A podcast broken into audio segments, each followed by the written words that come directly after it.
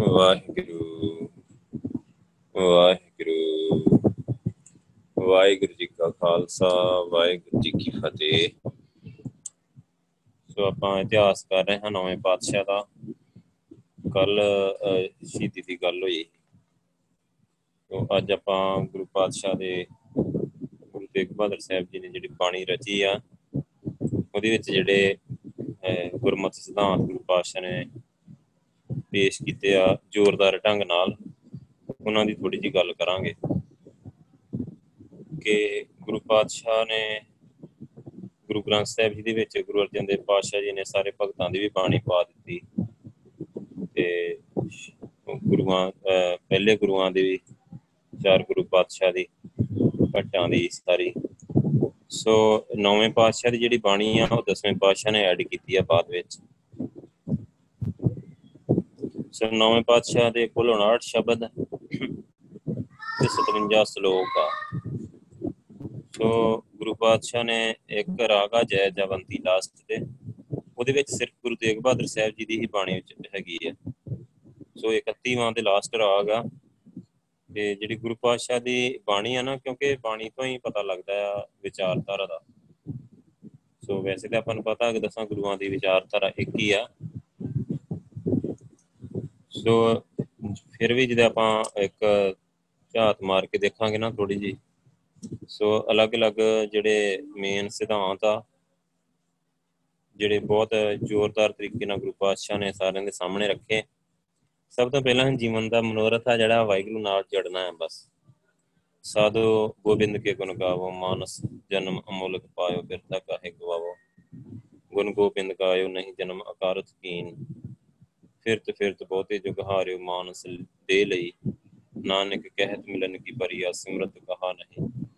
ਮਤਲਬ ਇਹਨਾਂ ਗੁਰੂ ਪਾਤਸ਼ਾਹ ਦੇ ਸ਼ਬਦਾਂ ਵਿੱਚ, ਸ਼ਲੋਕਾਂ 'ਚ ਗੱਲ ਕੀਤੀ ਕਿ ਤੈਨੂੰ ਸਰੀਰ ਹੀ ਵਾਹਿਗੁਰੂ ਨੂੰ ਮਿਲਣ ਵਾਸਤੇ ਮਿਲਿਆ ਹੈ, ਮਿਲਨ ਕੀ ਬਰੀਆ ਸਿਮਰਤ ਕਹਾ ਨਹੀਂ, ਸਿਮਰਨ ਕਿਉਂ ਨਹੀਂ ਕਰਦਾ? ਜਨਮ ਅਕਾਰਤ ਕੀਨ, ਜਨਮ ਤੇਰਾ ਅਕਾਰਥ ਗਵਾਚ ਰਿਹਾ ਮਾਨਸ ਜਨਮ ਮੁਲਕ ਪਾਇਓ, ਬਿਰਥਾ ਕਾਹੇ ਗਵਾਵੋ? ਵਾਹਿਗੁਰੂ ਦਾ ਸਿਮਰਨ ਕਰੋ, ਨਹੀਂ ਤਾਂ ਤੁਹਾਡਾ ਜਿਹੜੀ ਜ਼ਿੰਦਗੀ ਹੈ ਨਾ ਉਹ ਵੇਸਟ ਆ ਲਾਈਫ ਟਾਈਮ ਵੇਸਟ ਕਰ ਰਹੇ ਹੋ ਤੁਸੀਂ ਬਹੁਤ ਕੀਮਤੀ ਟਾਈਮ ਆ। ਸੋ ਗੁਰੂ ਪਾਤਸ਼ਾਹ ਨੇ ਨਾਮ ਦੀ ਵਡਿਆਈ ਕੀਤੀ ਆ, ਜਿਵੇਂ ਸਾਰੀ ਬਾਣੀ ਜੀ ਨਾਮ ਦੀ ਵਡਿਆਈ ਆ। ਹਰ ਜਸ ਰੇ ਮਨਾ ਗਾਏ ਲੈ, ਜੋ ਸੰਗੀ ਹੈ ਤੇਰੋ, ਅਵਸਰ ਬੀਤਿਓ ਜਾਤ ਹੈ, ਕਹਿਆ, ਕਹਿਓ ਮੰਨ ਲੈ ਮੇਰੋ। ਵਾਹਿਗੁਰੂ ਦਾ ਸਿਮਰਨ ਤੇ ਵਾਹਿਗੁਰੂ ਦੀ ਪਿਆਰ ਭਰੀ ਯਾਦ, ਉਹਦੇ ਗੁਣਾਂ ਨੂੰ ਮਨ ਵਿੱਚ ਵਸਾਉਣ ਨਾਲ ਵਾਹਿਗੁਰੂ ਨਾਲ ਜੁੜਿਆ ਜਾ ਸਕਦਾ ਹੈ। ਗੁਰੂ ਸਾਹਿਬ ਨੇ ਮਤਲਬ ਸਿੱਖਿਆ ਹੀ ਗੁਰੂ ਸਾਹਿਬ ਦੀ ਬਾਣੀ ਵਿੱਚ ਇਸ ਤਰ੍ਹਾਂ ਦੀ ਹੈ ਨਾ, ਇਸ ਢੰਗ ਨਾਲ ਦਿੱਤੀ ਗਈ ਹੈ। ਜਿਹਦੇ ਵਿੱਚ ਵਾਹਿਗੁਰੂ ਦਾ ਪਿਆਰ ਤੇ ਵਾਹਿਗੁਰੂ ਦੀ ਵਡਿਆਈ, ਵਾਹਿਗੁਰੂ ਦੇ ਗੁਣ, ਉਹ ਸਾਰਾ ਕੁਝ ਪ੍ਰਗਟ ਹੁੰਦਾ ਹੈ ਗੁਰੂ ਪਾਤਸ਼ਾਹ ਦੀ ਬਾਣੀ ਦੇ ਵਿੱਚ। ਸਾਰੇ ਗੁਰੂ ਗ੍ਰੰਥ ਸਾਹਿਬ ਦੀ ਬਾਣੀ ਦੇ ਵਿੱਚ। ਬੰਦਾ ਆਪ ਮੁਹਾਰੇ ਹੀ ਵਾਹਿਗੁਰੂ ਨਾਲ ਜੁੜਦਾ ਚਲਾ ਜਾਂਦਾ ਹੈ। ਜਦੋਂ ਆਪਾਂ ਧਿਆਨ ਨਾਲ ਸਮਝ ਕੇ ਪੜ੍ਹਦੇ ਆ ਨਾ ਬਾਣੀ, ਤੇ ਫਿਰ ਆਪਣੇ ਆਪ ਹੀ ਮਤਲਬ ਬੰਦਾ ਜੁੜਦਾ ਜਾਂਦਾ ਹੈ। ਸੋ ਕਹਿੰਦੇ ਕਿ ਅੱਗੇ ਗੁਰੂ ਪਾਤਸ਼ਾਹ ਨੇ ਗੱਲ ਕੀਤੀ, ਜੋ ਪ੍ਰਾਣੀ ਨਿਸ ਦਿਨ ਭਜੈ, ਰੂਪ ਰਾਮ ਤੇ ਜਾਨ, ਜਿਹੜਾ ਬੰਦਾ ਦਿਨ ਰਾਤ ਵਾਹਿਗੁਰੂ ਦਾ ਸਿਮਰਨ ਕਰਦਾ ਹੈ ਨਾ, ਉਹਨੂੰ ਰੱਬ ਦਾ ਰੂਪ ਹੀ ਸਮਝੋ। ਉਹ ਵਾਹਿਗੁਰੂ ਹੀ ਆ। ਹਰ ਜਨ, ਹਰ ਅੰਤਰ ਨਹੀਂ, ਨਾਨਕ ਸਾਚੀ ਮਾਨ। ਵਾਹਿਗੁਰੂ ਦੇ ਵਿੱਚ ਤੇ ਵਾਹਿਗੁਰੂ ਦੇ ਦਾਸ ਦੇ ਵਿੱਚ ਕੋਈ ਫ਼ਰਕ ਨਹੀਂ ਹੈਗਾ। ਇਹਨੂੰ ਸੱਚੀ ਗੱਲ ਸਮਝ ਕੇ ਤੇ ਮੰਨ ਲਓ ਕਿ ਵਾਹਿਗੁਰੂ ਦੇ ਵਿੱਚ ਤੇ ਵਾਹਿਗੁਰੂ ਦੇ ਦਾਸ ਦੇ ਵਿੱਚ ਕੋਈ ਫ਼ਰਕ ਨਹੀਂ।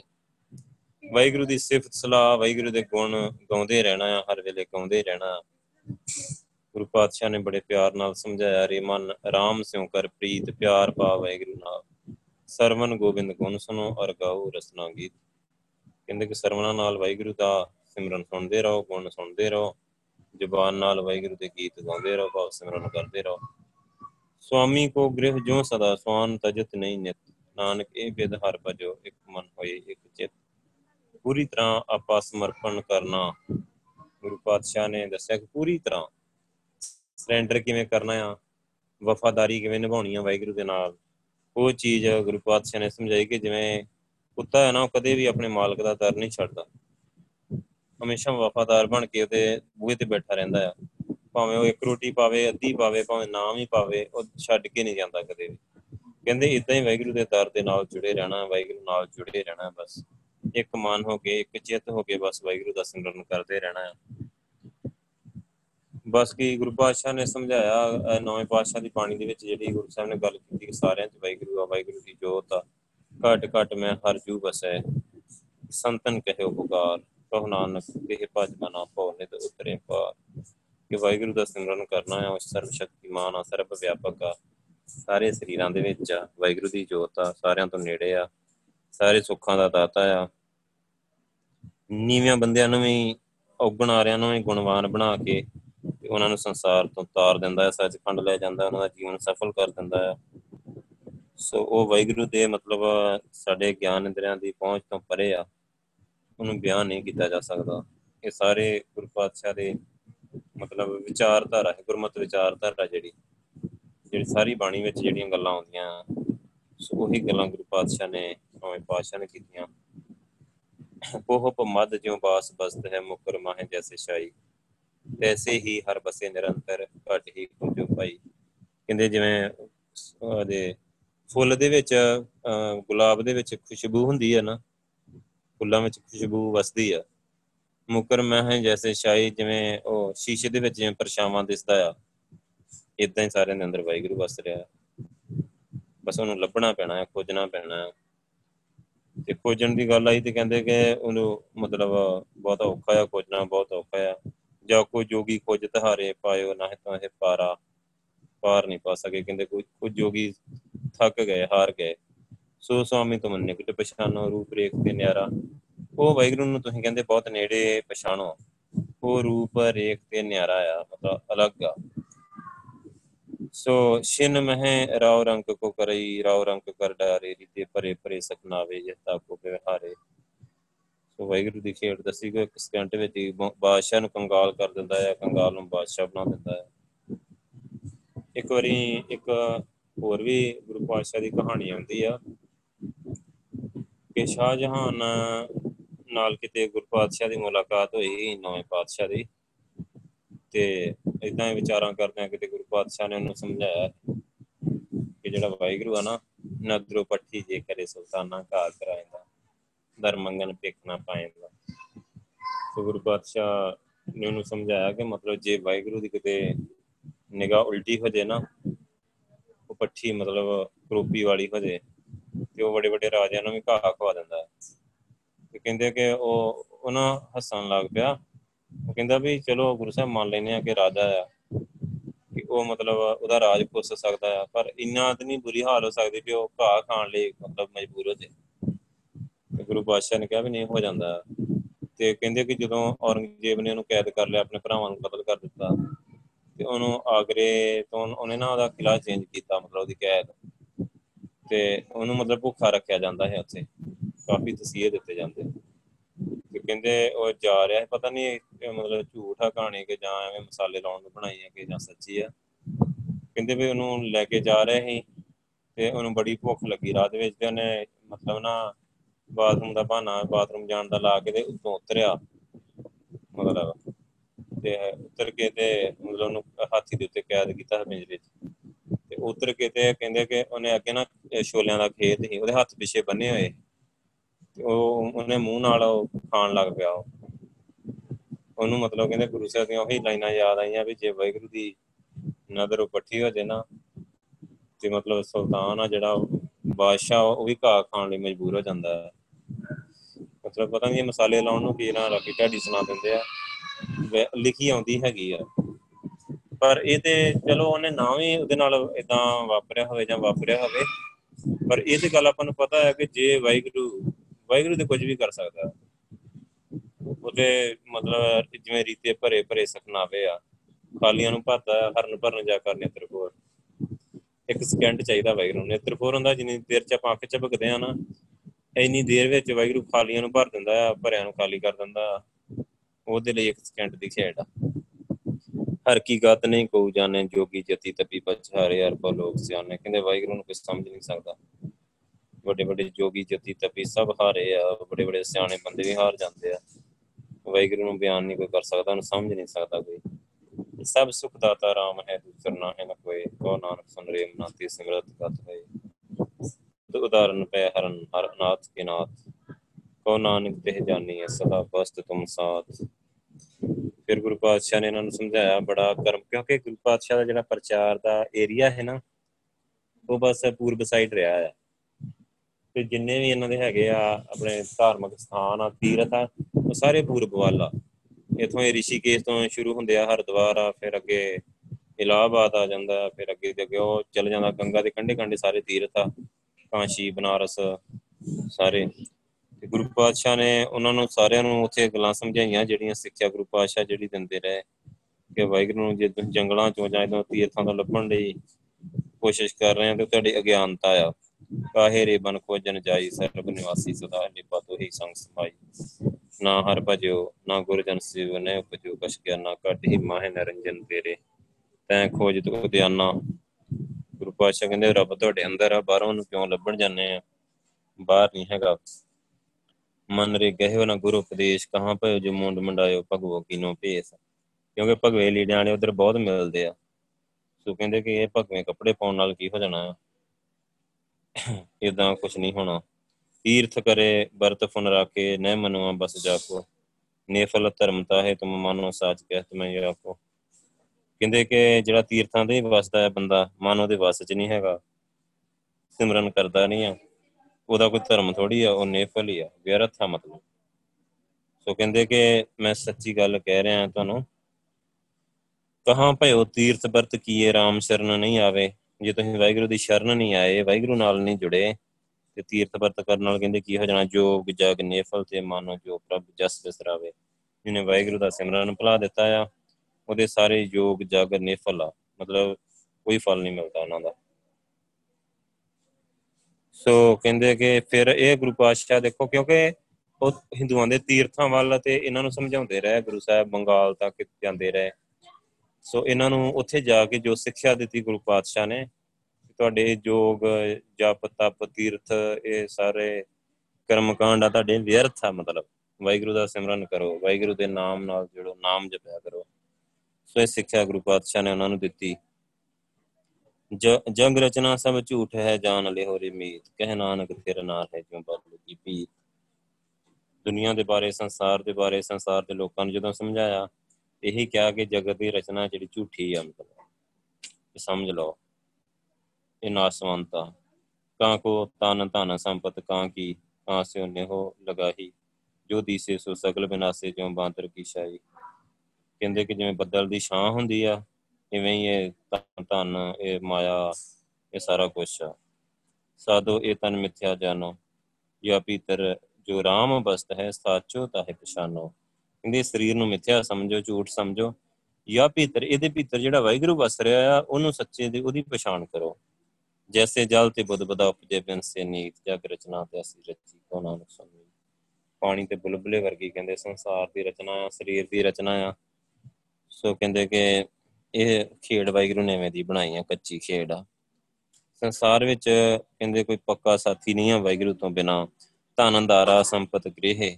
ਕਛ ਸੰਗ ਨਾ ਚਾਲੇ, ਸਮਝ ਲਏ ਕਹਿੰਦੇ ਘਰ ਵਾਲੀ ਇਹ ਪੈਸਾ, ਇਹ ਸੰਪਤੀ, ਇਹ ਨਾਲ ਨਹੀਂ ਜਾਣੀ ਤੇਰੇ, ਸਮਝ ਲੈ ਗੱਲ ਨੂੰ।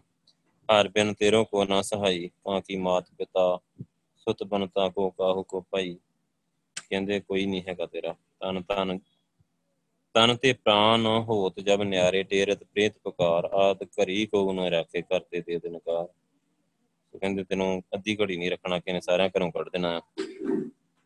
ਸੰਸਾਰਕ ਰਿਸ਼ਤਿਆਂ ਦਾ ਆਧਾਰ ਧਨ ਤੇ ਸਵਾਰਥ ਆ ਪਾਤਸ਼ਾਹ ਨੇ ਜਿਹੜੀ ਸੱਤ ਚੀਜ਼ ਹੈ ਸਾਰਿਆਂ ਨੂੰ ਸਮਝਾਈ ਆ। ਦਾਰਾ, ਮੀਤ ਪੂਤ ਸੰਬੰਧੀ ਸਗਰੇ ਤਨ ਸਿਉ ਲਾਗੇ, ਜਬ ਹੀ ਨਿਰਤਨ ਦੇਖ ਕੇ ਨਰਕ ਸੰਗ ਛਾੜ ਸਭ ਭਾਗੇ। ਕਹਿੰਦੇ ਪਤਨੀ, ਮਿੱਤਰ, ਪੁੱਤਰ, ਰਿਸ਼ਤੇਦਾਰ ਸਾਰੇ ਪੈਸੇ ਦਾ ਕਰਕੇ ਹੀ ਮਤਲਬ ਜੁੜੇ ਹੋਏ ਆ। ਜਦੋਂ ਵੀ ਇਹਨਾਂ ਨੂੰ ਕਿਸੇ ਬਾਰੇ ਪਤਾ ਲੱਗਦਾ ਆ ਕਿ ਹੁਣ ਕੰਗਾਲ ਹੋ ਗਿਆ ਸਾਰੇ ਉਤੋਂ ਦੂਰ ਨੱਠ ਜਾਂਦੇ ਆ।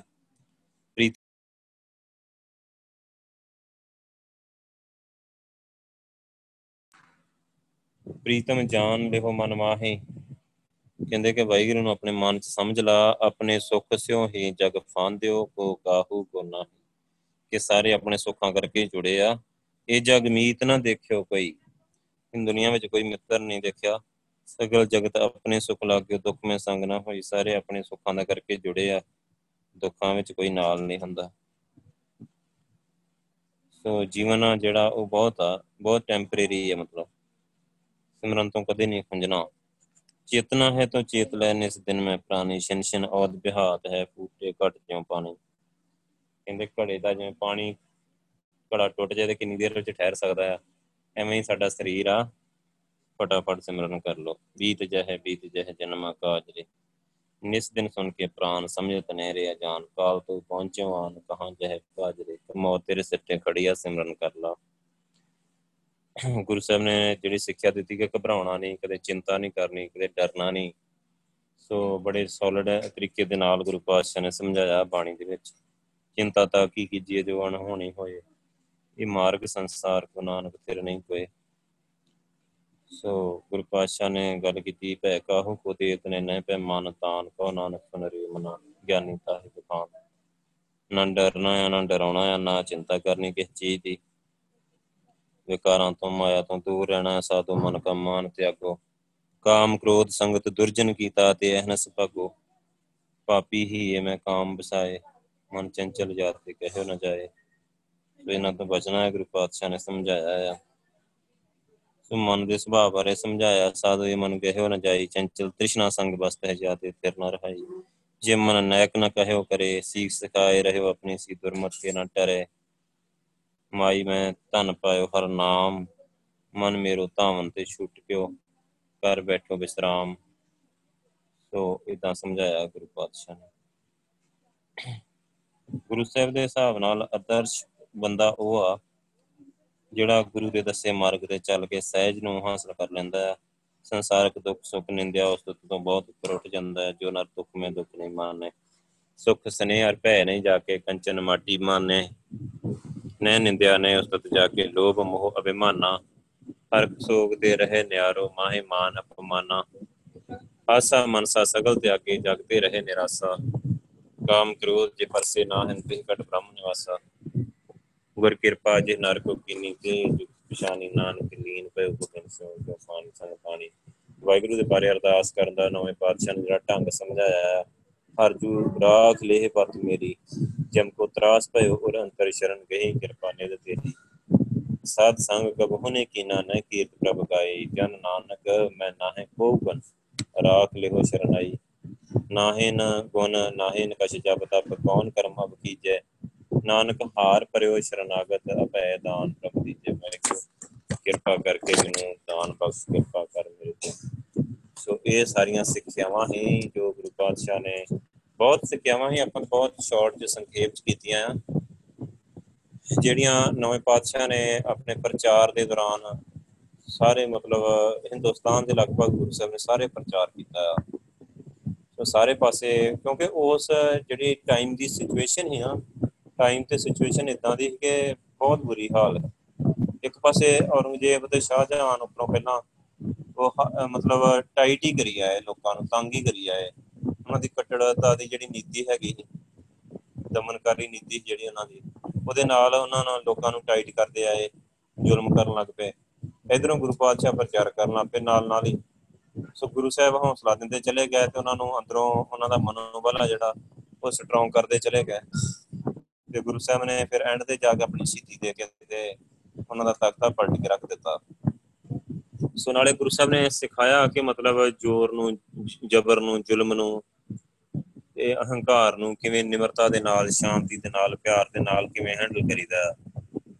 ਸੋ ਉਹਨਾਂ ਇੱਕ ਪਾਸੇ ਅਹੰਕਾਰ ਹੀ, ਅਹੰਕਾਰ ਤਾਕਤ ਦਾ ਅਹੰਕਾਰ ਹੀ, ਰਾਜ ਦਾ ਅਹੰਕਾਰ ਹੀ, ਇੱਕ ਪਾਸੇ ਜ਼ਬਰ ਹੀ, ਜ਼ੁਲਮ ਹੀ, ਉਹ ਸਾਰਾ ਕੁਝ ਹੀ। ਔਗਣਾ ਦੀ ਖੇਡ ਆ ਜਿਹੜੀ। ਸੋ ਦੂਜੇ ਪਾਸੇ ਗੁਰੂ ਸਾਹਿਬ ਨੇ ਨਿਮਰਤਾ ਦੀ, ਪਿਆਰ ਦੀ ਜਿਹੜੀ ਖੇਡ ਆ, ਉਹ ਖੇਡ ਕੇ ਦਿਖਾਈ ਉਹਨਾਂ ਸਮਿਆਂ ਦੇ ਵਿੱਚ। ਕਿਉਂਕਿ ਇਦਾਂ ਤੇ ਆਪਾਂ ਪਿਆਰ ਦੀਆਂ ਗੱਲਾਂ, ਨਿਮਰਤਾ ਦੀਆਂ ਗੱਲਾਂ ਸਾਰੀਆਂ ਕਰ ਸਕਦੇ ਆ ਜਾਂ ਕਈ ਕੁਝ ਕਰ ਸਕਦੇ ਆ ਸੋ ਪਤਾ ਤੇ ਉਦੋਂ ਲੱਗਦਾ ਜਦੋਂ ਸਾਰੀ ਇਦਾਂ ਦੀ ਸਿਚੁਏਸ਼ਨ ਹੁੰਦੀ ਆ। ਉਲਟੀ ਸਭ ਕੁਝ ਉਲਟ ਹੋਵੇ ਜਦੋਂ। ਸੋ ਗੁਰੂ ਪਾਤਸ਼ਾਹ ਨੇ ਉਦੋਂ ਉਸ ਤਰੀਕੇ ਦੇ ਨਾਲ ਸਾਰਾ ਜਿਹੜਾ ਸਾਰੀ ਸਿੱਖਿਆ ਦਿੱਤੀ ਲੋਕਾਂ ਨੂੰ, ਦਿੱਤੀ ਆਪ ਨਾਲ ਚੱਲ ਕੇ ਗੁਰੂ ਪਾਤਸ਼ਾਹ ਨੇ ਆਪਣੇ ਤੇ ਹੰਡਾ ਕੇ ਵੀ ਦਿਖਾਈ ਪ੍ਰੈਕਟੀਕਲ ਵੀ ਕਰਕੇ ਦਿਖਾਇਆ ਗੁਰੂ ਪਾਤਸ਼ਾਹ ਨੇ। ਸੋ ਇਸ ਕਰਕੇ ਗੁਰੂ ਪਾਤਸ਼ਾਹ ਨੇ ਮਤਲਬ ਪੂਰੀ ਜੀਵਨ ਜਾਚ ਜਿਹਨੂੰ ਆਪਾਂ ਕਹਿੰਦੇ ਆ ਨਾ ਕਿ ਜਦੋਂ ਸਾਰਾ ਕੁਝ ਉਲਟ ਹੋਵੇ, ਉਦੋਂ ਕਿਵੇਂ ਸ਼ਾਂਤ ਰਹਿ ਕੇ ਸੇਵਾ ਕਰੀਦੀ ਹੈ? ਪ੍ਰਚਾਰ ਉਦੋਂ ਕਿਵੇਂ ਕਰੀਦਾ? ਤਿੰਨ ਵਾਰੀ ਆਪਾਂ ਨੂੰ ਪਤਾ ਗ੍ਰਿਫਤਾਰੀ ਹੋਈ ਗੁਰੂ ਪਾਤਸ਼ਾਹ ਦੀ। ਪਹਿਲਾਂ ਵੀ ਦੋ ਰਾਂ ਗ੍ਰਿਫਤਾਰੀ ਹੋਈ, ਪਹਿਲਾਂ ਵੀ ਦੋ ਰਾਂ ਮੌਤ ਦੀ ਸਜ਼ਾ ਸੁਣਾਈ ਗਈ। ਪਰ ਜੇ ਵਾਹਿਗੁਰੂ ਨੇ ਬਚਾਉਣਾ ਹੈ ਤੇ ਬਚਾਉਣਾ ਹੈ, ਜੇ ਪ੍ਰਚਾਰ ਕਰਨਾ ਹੈ ਤੇ ਕਰਨਾ ਹੈ, ਸੇਵਾ ਕਰਨੀ ਹੈ ਤੇ ਕਰਨੀ ਹੈ, ਉਹ ਕਰੀ ਜਾਈਦੀ ਹੈ ਚੁੱਪ ਕਰਕੇ, ਸਹਿਜੇ ਸਹਿਜੇ। ਜਿਵੇਂ ਜਿਵੇਂ ਗੁਰੂ ਸਾਹਿਬ ਕਰਾਉਂਦੇ ਆ, ਉਹ ਲੱਗੇ ਰਹਿਣਾ ਹੈ ਮਤਲਬ, ਗੁਰੂ ਸਾਹਿਬ ਦੀ ਸੇਵਾ ਭਗਤੀ 'ਚ। ਇਹ ਸਾਰੀਆਂ ਜਿਹੜੀਆਂ ਸਿੱਖਿਆਵਾਂ ਆ ਨੌਵੇਂ ਪਾਤਸ਼ਾਹ ਤੋਂ ਮਿਲਦੀਆਂ ਆ ਆਪਾਂ ਨੂੰ। ਦੇਖੋ ਫਿਰ ਗੁਰੂ ਪਾਤਸ਼ਾਹ ਪਹਿਲਾਂ ਛੇਵੇਂ ਪਾਤਸ਼ਾਹ ਦੇ ਪੁੱਤਰ ਹੀ ਜਿਹੜੀ ਕਈ ਗੱਲਾਂ ਨੋਟ ਕਰਨ ਵਾਲੀਆਂ ਨਾ, ਕਿ ਆਪਾ ਭਾਵ ਗਵਾਈ ਦਾ ਕਿਵੇਂ ਆ। ਤੇ ਤੁਸੀਂ ਦੇਖੋ ਛੇਵੇਂ ਪਾਤਸ਼ਾਹ ਦੇ ਪੁੱਤਰ ਹੀ ਤੇ ਛੇਵੇਂ ਪਾਤਸ਼ਾਹ ਨੇ ਗੁਰਗੱਦੀ ਅੱਗੇ ਆਪਣੇ ਪੋਤਰੇ ਨੂੰ ਦਿੱਤੀ ਆ ਗੁਰੂ ਹਰ ਰਾਏ ਸਾਹਿਬ ਦੇ ਗੁਰੂ ਹਰ ਰਾਏ ਸਾਹਿਬ ਨੂੰ।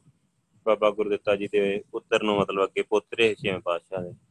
ਸੋ ਨੌਵੇਂ ਪਾਤਸ਼ਾਹ ਨੇ ਬਿਲਕੁਲ ਨਹੀਂ ਜਿਤਾਇਆ ਕਿ ਮੈਨੂੰ ਕਿਉਂ ਨਹੀਂ ਦਿੱਤੀ। ਉਹਨਾਂ ਨੇ ਅੱਗੇ ਆਪਣੇ ਪੁੱਤਰ ਨੂੰ ਗੁਰੂ ਹਰਕ੍ਰਿਸ਼ਨ ਸਾਹਿਬ ਜੀ ਨੂੰ ਹਲੇ 5 ਸਾਲਾਂ ਦੇ ਸੀ। ਉਦੋਂ ਵੀ ਨਹੀਂ ਕਿਹਾ ਵੀ ਉਹ ਤੇ ਬਹੁਤ ਛੋਟਾ ਜਿਹਾ ਬੱਚਾ ਆ। ਤੇ ਤੁਸੀਂ ਮੇਰੇ ਵੱਲ ਦੇਖੋ ਜਾਂ ਆਪਣੇ ਆਪ ਦੇ ਕੋਈ ਅੱਗੇ ਨਹੀਂ ਰੱਖਿਆ। ਸੋ ਠੀਕ ਸਮਾਂ ਆਉਣ ਤੇ ਜਦੋਂ ਸੇਵਾ ਮਿਲੀ ਆ, ਫਿਰ ਚੰਗੀ ਤਰ੍ਹਾਂ ਨਿਭਾਈ ਵੀ ਆ। ਮਤਲਬ ਸਹਿਜ ਰੱਖਿਆ, ਸਬਰ ਰੱਖਿਆ। ਕੋਈ ਇਦਾਂ ਦੀ ਭਾਵਨਾ ਨਹੀਂ ਕਿ ਮਤਲਬ ਲੀਡਰ ਬਣਨ ਦੀ ਭਾਵਨਾ ਨਹੀਂ ਅੰਦਰ। ਪਿੱਛੇ ਰਹਿ ਕੇ ਸੇਵਾ ਕਿਵੇਂ ਕੀਤੀ ਜਾਂਦੀ ਹੈ ਸੋ ਸੇਵਾ ਦੇ ਲਈ ਕਿੰਨਾ ਕੁਝ ਆਪਾਂ ਸਿੱਖ ਸਕਦੇ ਹਾਂ ਨੌਵੇਂ ਪਾਤਸ਼ਾਹ ਦੇ ਜੀਵਨ ਤੋਂ। ਕੀਤੀ ਤੇ ਪੂਰੀ ਤਨ, ਮਨ, ਧਨ ਨਾਲ ਸਭ ਕੁਝ ਅਰਪਣ ਕਰਕੇ ਕੀਤੀ ਆ। ਪੂਰੀ ਸਮਰਪਿਤ ਹੋ ਕੇ ਆਪਾ ਭਾਵ ਛੱਡ ਕੇ ਤੇ ਦਿਨ ਰਾਤ ਇੱਕ ਕਰਕੇ, ਪੂਰੇ ਮਿਹਨਤੀ ਤਰੀਕੇ ਦੇ ਨਾਲ, ਪੂਰੀ ਹਾਰਡ ਵਰਕ ਜਿਹਨੂੰ ਆਪਾਂ ਕਹਿੰਦੇ ਆ। ਕਿਉਂਕਿ ਇਹ ਜਿਹੜੇ ਇਲਾਕੇ ਹੈਗੇ ਆ ਨਾ, ਹੁਣ ਵੀ ਹੁਣ ਜਾਣਾ ਹੋਏ ਨਾ, ਕਿਤੇ ਯੂਪੀ ਬਿਹਾਰ ਸਮਾਗਮ ਕਰਨ ਹੁਣ ਜਾਣਾ ਹੋਏ, ਤੇ ਹੁਣ ਵੀ ਡਰ ਲੱਗਦਾ ਇਦਾਂ ਦੇ ਮਤਲਬ ਇੰਨੇ ਪਛੜੇ ਹੋਏ ਇਲਾਕੇ ਆ ਨਾ ਉਧਰ, ਕਿ ਕੋਈ ਮਤਲਬ ਇੱਥੋਂ ਤੱਕ ਕੋਈ ਚੱਜ ਦਾ ਸਟੇਸ਼ਨ ਹੀ ਨਹੀਂ ਆਉਂਦਾ ਜਦੋਂ ਯੂਪੀ ਐਂਟਰ ਕਰ ਜਾਈਦਾ ਨਾ। ਸਭ ਬੁਰੀ ਹਾਲ ਆ ਮਤਲਬ। ਬਹੁਤ ਜ਼ਿਆਦੀ ਬੁਰੀ ਹਾਲ ਆ। ਮਤਲਬ ਬਹੁਤ ਗੰਦਗੀ ਹੁੰਦੀ ਆ, ਬੜੇ ਪਛੜੇ ਹੋਏ ਇਲਾਕੇ ਆ। ਤੇ ਗੁਰੂ ਸਾਹਿਬ ਨੇ ਕਿੱਥੋਂ ਤੱਕ ਜਾ ਕੇ ਉਸ ਉਹਨਾਂ ਸਮਿਆਂ 'ਚ ਪ੍ਰਚਾਰ ਕੀਤਾ। ਉਦੋਂ ਦੇ ਸਾਰਾ ਹੀ ਮਤਲਬ ਸਭ ਕੁਝ ਹੀ ਪਛੜਿਆ ਹੋਇਆ ਹੈ ਸੋ ਫਿਰ ਵੀ ਗੁਰੂ ਸਾਹਿਬ ਨੇ ਪਿੰਡ ਪਿੰਡ ਜਾ ਕੇ ਨਗਰ ਨਗਰ ਜਾ ਕੇ, ਸਾਰਿਆਂ ਦੇ ਘਰਾਂ 'ਚ ਜਾ ਕੇ ਉਹਨਾਂ ਨੂੰ ਗਲ ਨਾਲ ਲਾ ਕੇ ਪ੍ਰਚਾਰ ਕੀਤਾ ਮਤਲਬ। ਸੋ ਉਹ ਜਿਹੜੀਆਂ ਚੀਜ਼ਾਂ ਆ ਨਾ, ਉਹ ਜਦੋਂ ਤੁਸੀਂ ਪ੍ਰੈਕਟੀਕਲ 'ਚ ਜਾਓਗੇ ਨਾ ਸਾਰੇ ਲੋਕਾਂ ਦੇ ਦੁਨੀਆ 'ਚ ਵਿਚਰੋਗੇ, ਘਰੋ ਘਰੀ ਜਾ ਕੇ ਪ੍ਰਚਾਰ ਕਰੋਗੇ ਪ੍ਰੈਕਟੀਕਲੀ ਜਾ ਕੇ ਪ੍ਰਚਾਰ ਕਰੋਗੇ, ਫਿਰ ਤੁਹਾਨੂੰ ਪਤਾ ਲੱਗੂਗਾ ਕਿ ਮਤਲਬ ਕਿਉਂਕਿ ਇੱਕ ਆਪਾਂ ਦੇਖਦੇ ਹਾਂ ਕਿ ਗੁਰੂ ਪਾਤਸ਼ਾਹ ਪੂਰਾ ਸ਼ਾਹੀ ਜੀਵਨ ਹੀ ਪੂਰਾ। ਆਪਣੇ ਆਪ ਦੇ ਵਿੱਚ ਗੁਰੂ ਪਾਤਸ਼ਾਹ ਪੂਰਾ ਰਾਜਯੋਗ ਮਾਣ ਰਹੇ ਹੈ ਤੇ ਉਹਨਾਂ ਸਮਿਆਂ ਫਿਰ ਇਦਾਂ ਜਾ ਕੇ ਘਰ ਘਰ ਜਾ ਕੇ ਪ੍ਰਚਾਰ ਕਰਨਾ, ਸਾਰਿਆਂ ਨੂੰ ਗੱਲ ਨਾਲ ਲਾਉਣਾ। ਸੋ ਜਿੱਥੋਂ ਜੋ ਮਿਲ ਗਿਆ, ਛਕ ਲਿਆ, ਨਹੀਂ ਮਿਲਿਆ ਤੇ ਨਾ ਸਹੀ ਪ੍ਰਚਾਰ ਕਰਦੇ ਗਏ, ਸੇਵਾ ਕਰਦੇ ਗਏ। ਸੋ ਬਹੁਤ ਹਾਰਡ ਵਰਕ ਕੀਤਾ ਗੁਰੂ ਪਾਤਸ਼ਾਹ ਨੇ। ਸੋ ਉਹ ਜਿਹੜੀਆਂ ਸਾਰੀਆਂ ਸਿੱਖਿਆਵਾਂ ਆ, ਤੇ ਉਹ ਆਪਾਂ ਨਾਲ ਲੈ ਕੇ ਚੱਲਣੀਆਂ ਆ। ਸੋ ਉਹਨਾਂ ਤੋਂ ਬਾਅਦ ਫਿਰ ਅੱਗੇ ਦਸਵੇਂ ਪਾਤਸ਼ਾਹ ਦਾ ਸ਼ੁਰੂ ਹੋ ਜਾਂਦਾ ਹੈ ਇਤਿਹਾਸ। ਪਹਿਲਾਂ ਥੋੜੀ ਇੰਟਰੋਡਕਸ਼ਨ ਅੱਜ ਆਪਾਂ ਉਹੀ ਕਰਾਂਗੇ। ਕੱਲ ਤੋਂ ਜਨਮ ਤੇ ਮਤਲਬ ਜਿਹੜਾ ਪ੍ਰਕਾਸ਼ ਗੁਰੂ ਸਾਹਿਬ ਦਾ ਹੁੰਦਾ ਹੈ ਤੇ ਮੁੱਢਲਾ ਜੀਵਨ, ਉਹ ਫਿਰ ਕੱਲ ਨੂੰ ਸ਼ੁਰੂ ਕਰਾਂਗੇ। ਸੋ ਦਸਵੇਂ ਪਾਤਸ਼ਾਹ ਜੇ ਆਪਾਂ ਦੇਖੀਏ ਨਾ, ਉਹਨਾਂ ਦੀ ਜਿਹੜੀ ਸ਼ਖਸੀਅਤ ਆ, ਉਹ ਤੇ ਆਪਾਂ ਨੂੰ ਤੇ ਚਲੋ ਪਤਾ ਆ ਕਿ ਗੁਰੂ ਸਾਹਿਬ ਵਾਹਿਗੁਰੂ ਆ, ਦਸੇ ਪਾਤਸ਼ਾਹ ਆ, ਵਾਹਿਗੁਰੂ ਆ।